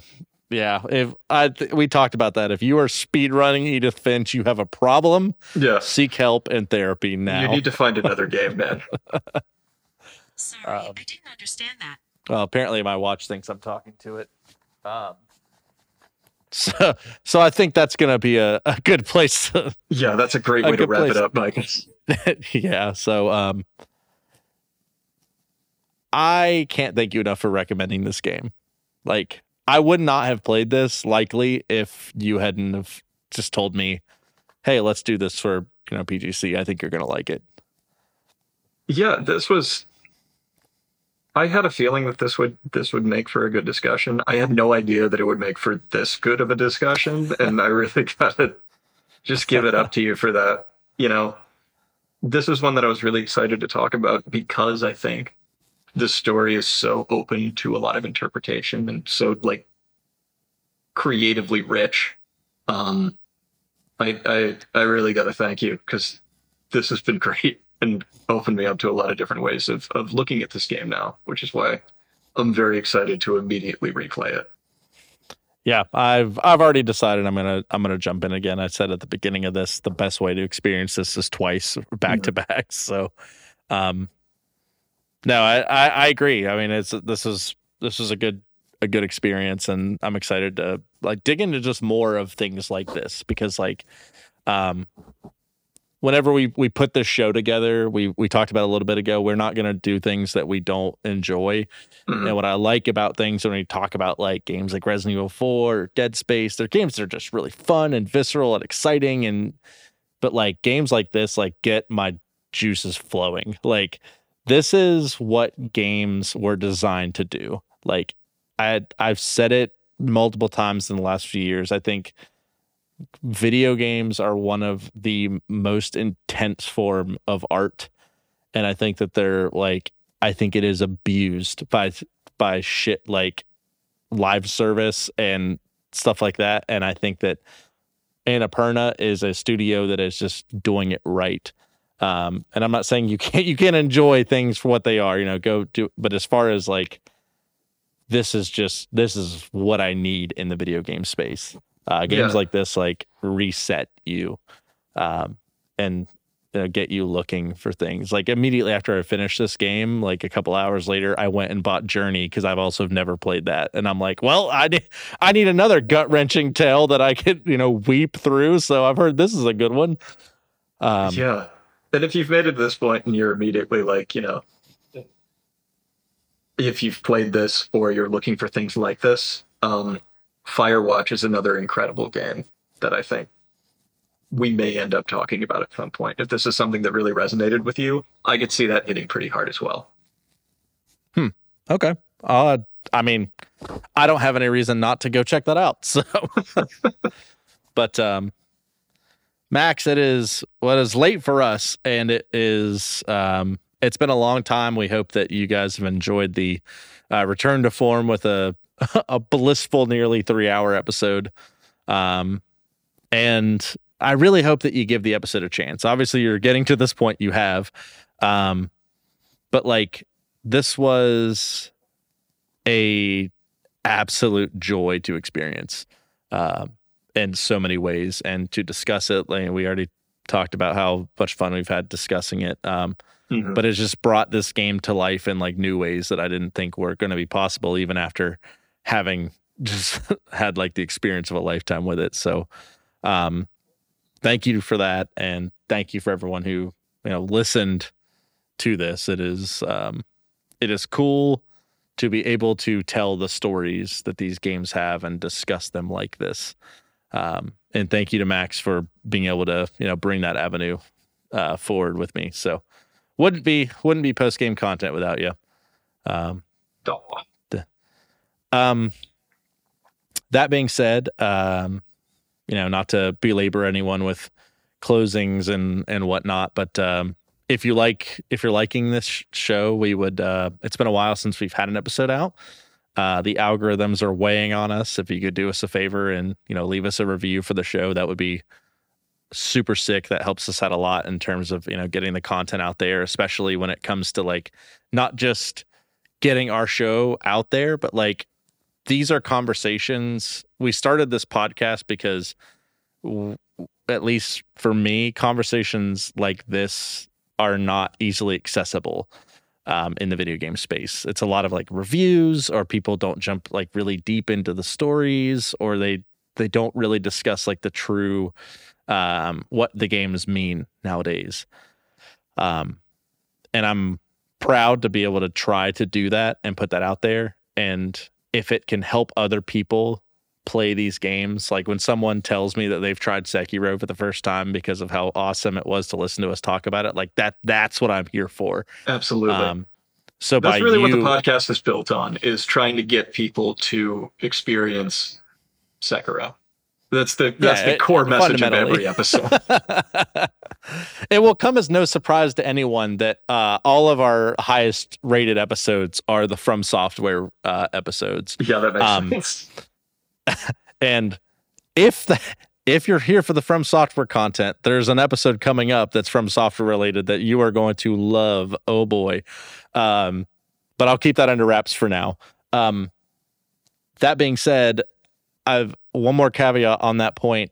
I don't stress leaving us a review for the sake of helping our show grow. If our show grows from you leaving a review and it brings these games to light to more people, that's what I'm here for. Like Mhm. that that's what I want. Um so if you listen to this and you have like a viewpoint, if I'm missing something with this game, like I'm hungry for it, please join the Discord and tell us because like that again is what I'm here for. I want to learn and grow and uh just continue to feed off of off of these games and everything that they have to offer. So I'd be I'd love some viewpoints that you have on it. So um any other words of about the game, Max? Anything else you want to cover this evening? You know, at the moment, I've seen what remains of Edith Finch described as the greatest game you've never played. Um, Mm. I would really like to tra- change that title. And if this episode helps move that needle a little bit, if you're the kind of person who's listened to our episodes and start to understand the sort of games that really resonate with Michael and I, and you're in that same sort of wheelhouse, this is a no brainer for you. It really, really is. Um, I, I can't stress that enough. Yeah, I, I agree. I won't add anything to that because I was very succinct. So, um, well, hopefully it won't be another uh, three months till um, we come back with another episode. Max isn't going to get married again anytime soon. Let's cross our fingers. um, if it, if he, you know what? Anytime there's a delay, I'm gonna say it's because you got married. So, no one's gonna know whether you're married or not. No one's gonna know when the real date was. um, sorry, we were out again, folks. Max got married again, I'm just addicted to it at this point. Oh, or you're. Mormon. Who knows? We don't know. and you'll never know. Oh man. Well, um, you know what, Max? Why don't you uh, why don't you give us your your your nice, succinct, sweet uh, post game content sign off? Tears of the Kingdom is mid as fuck. Good night, everybody.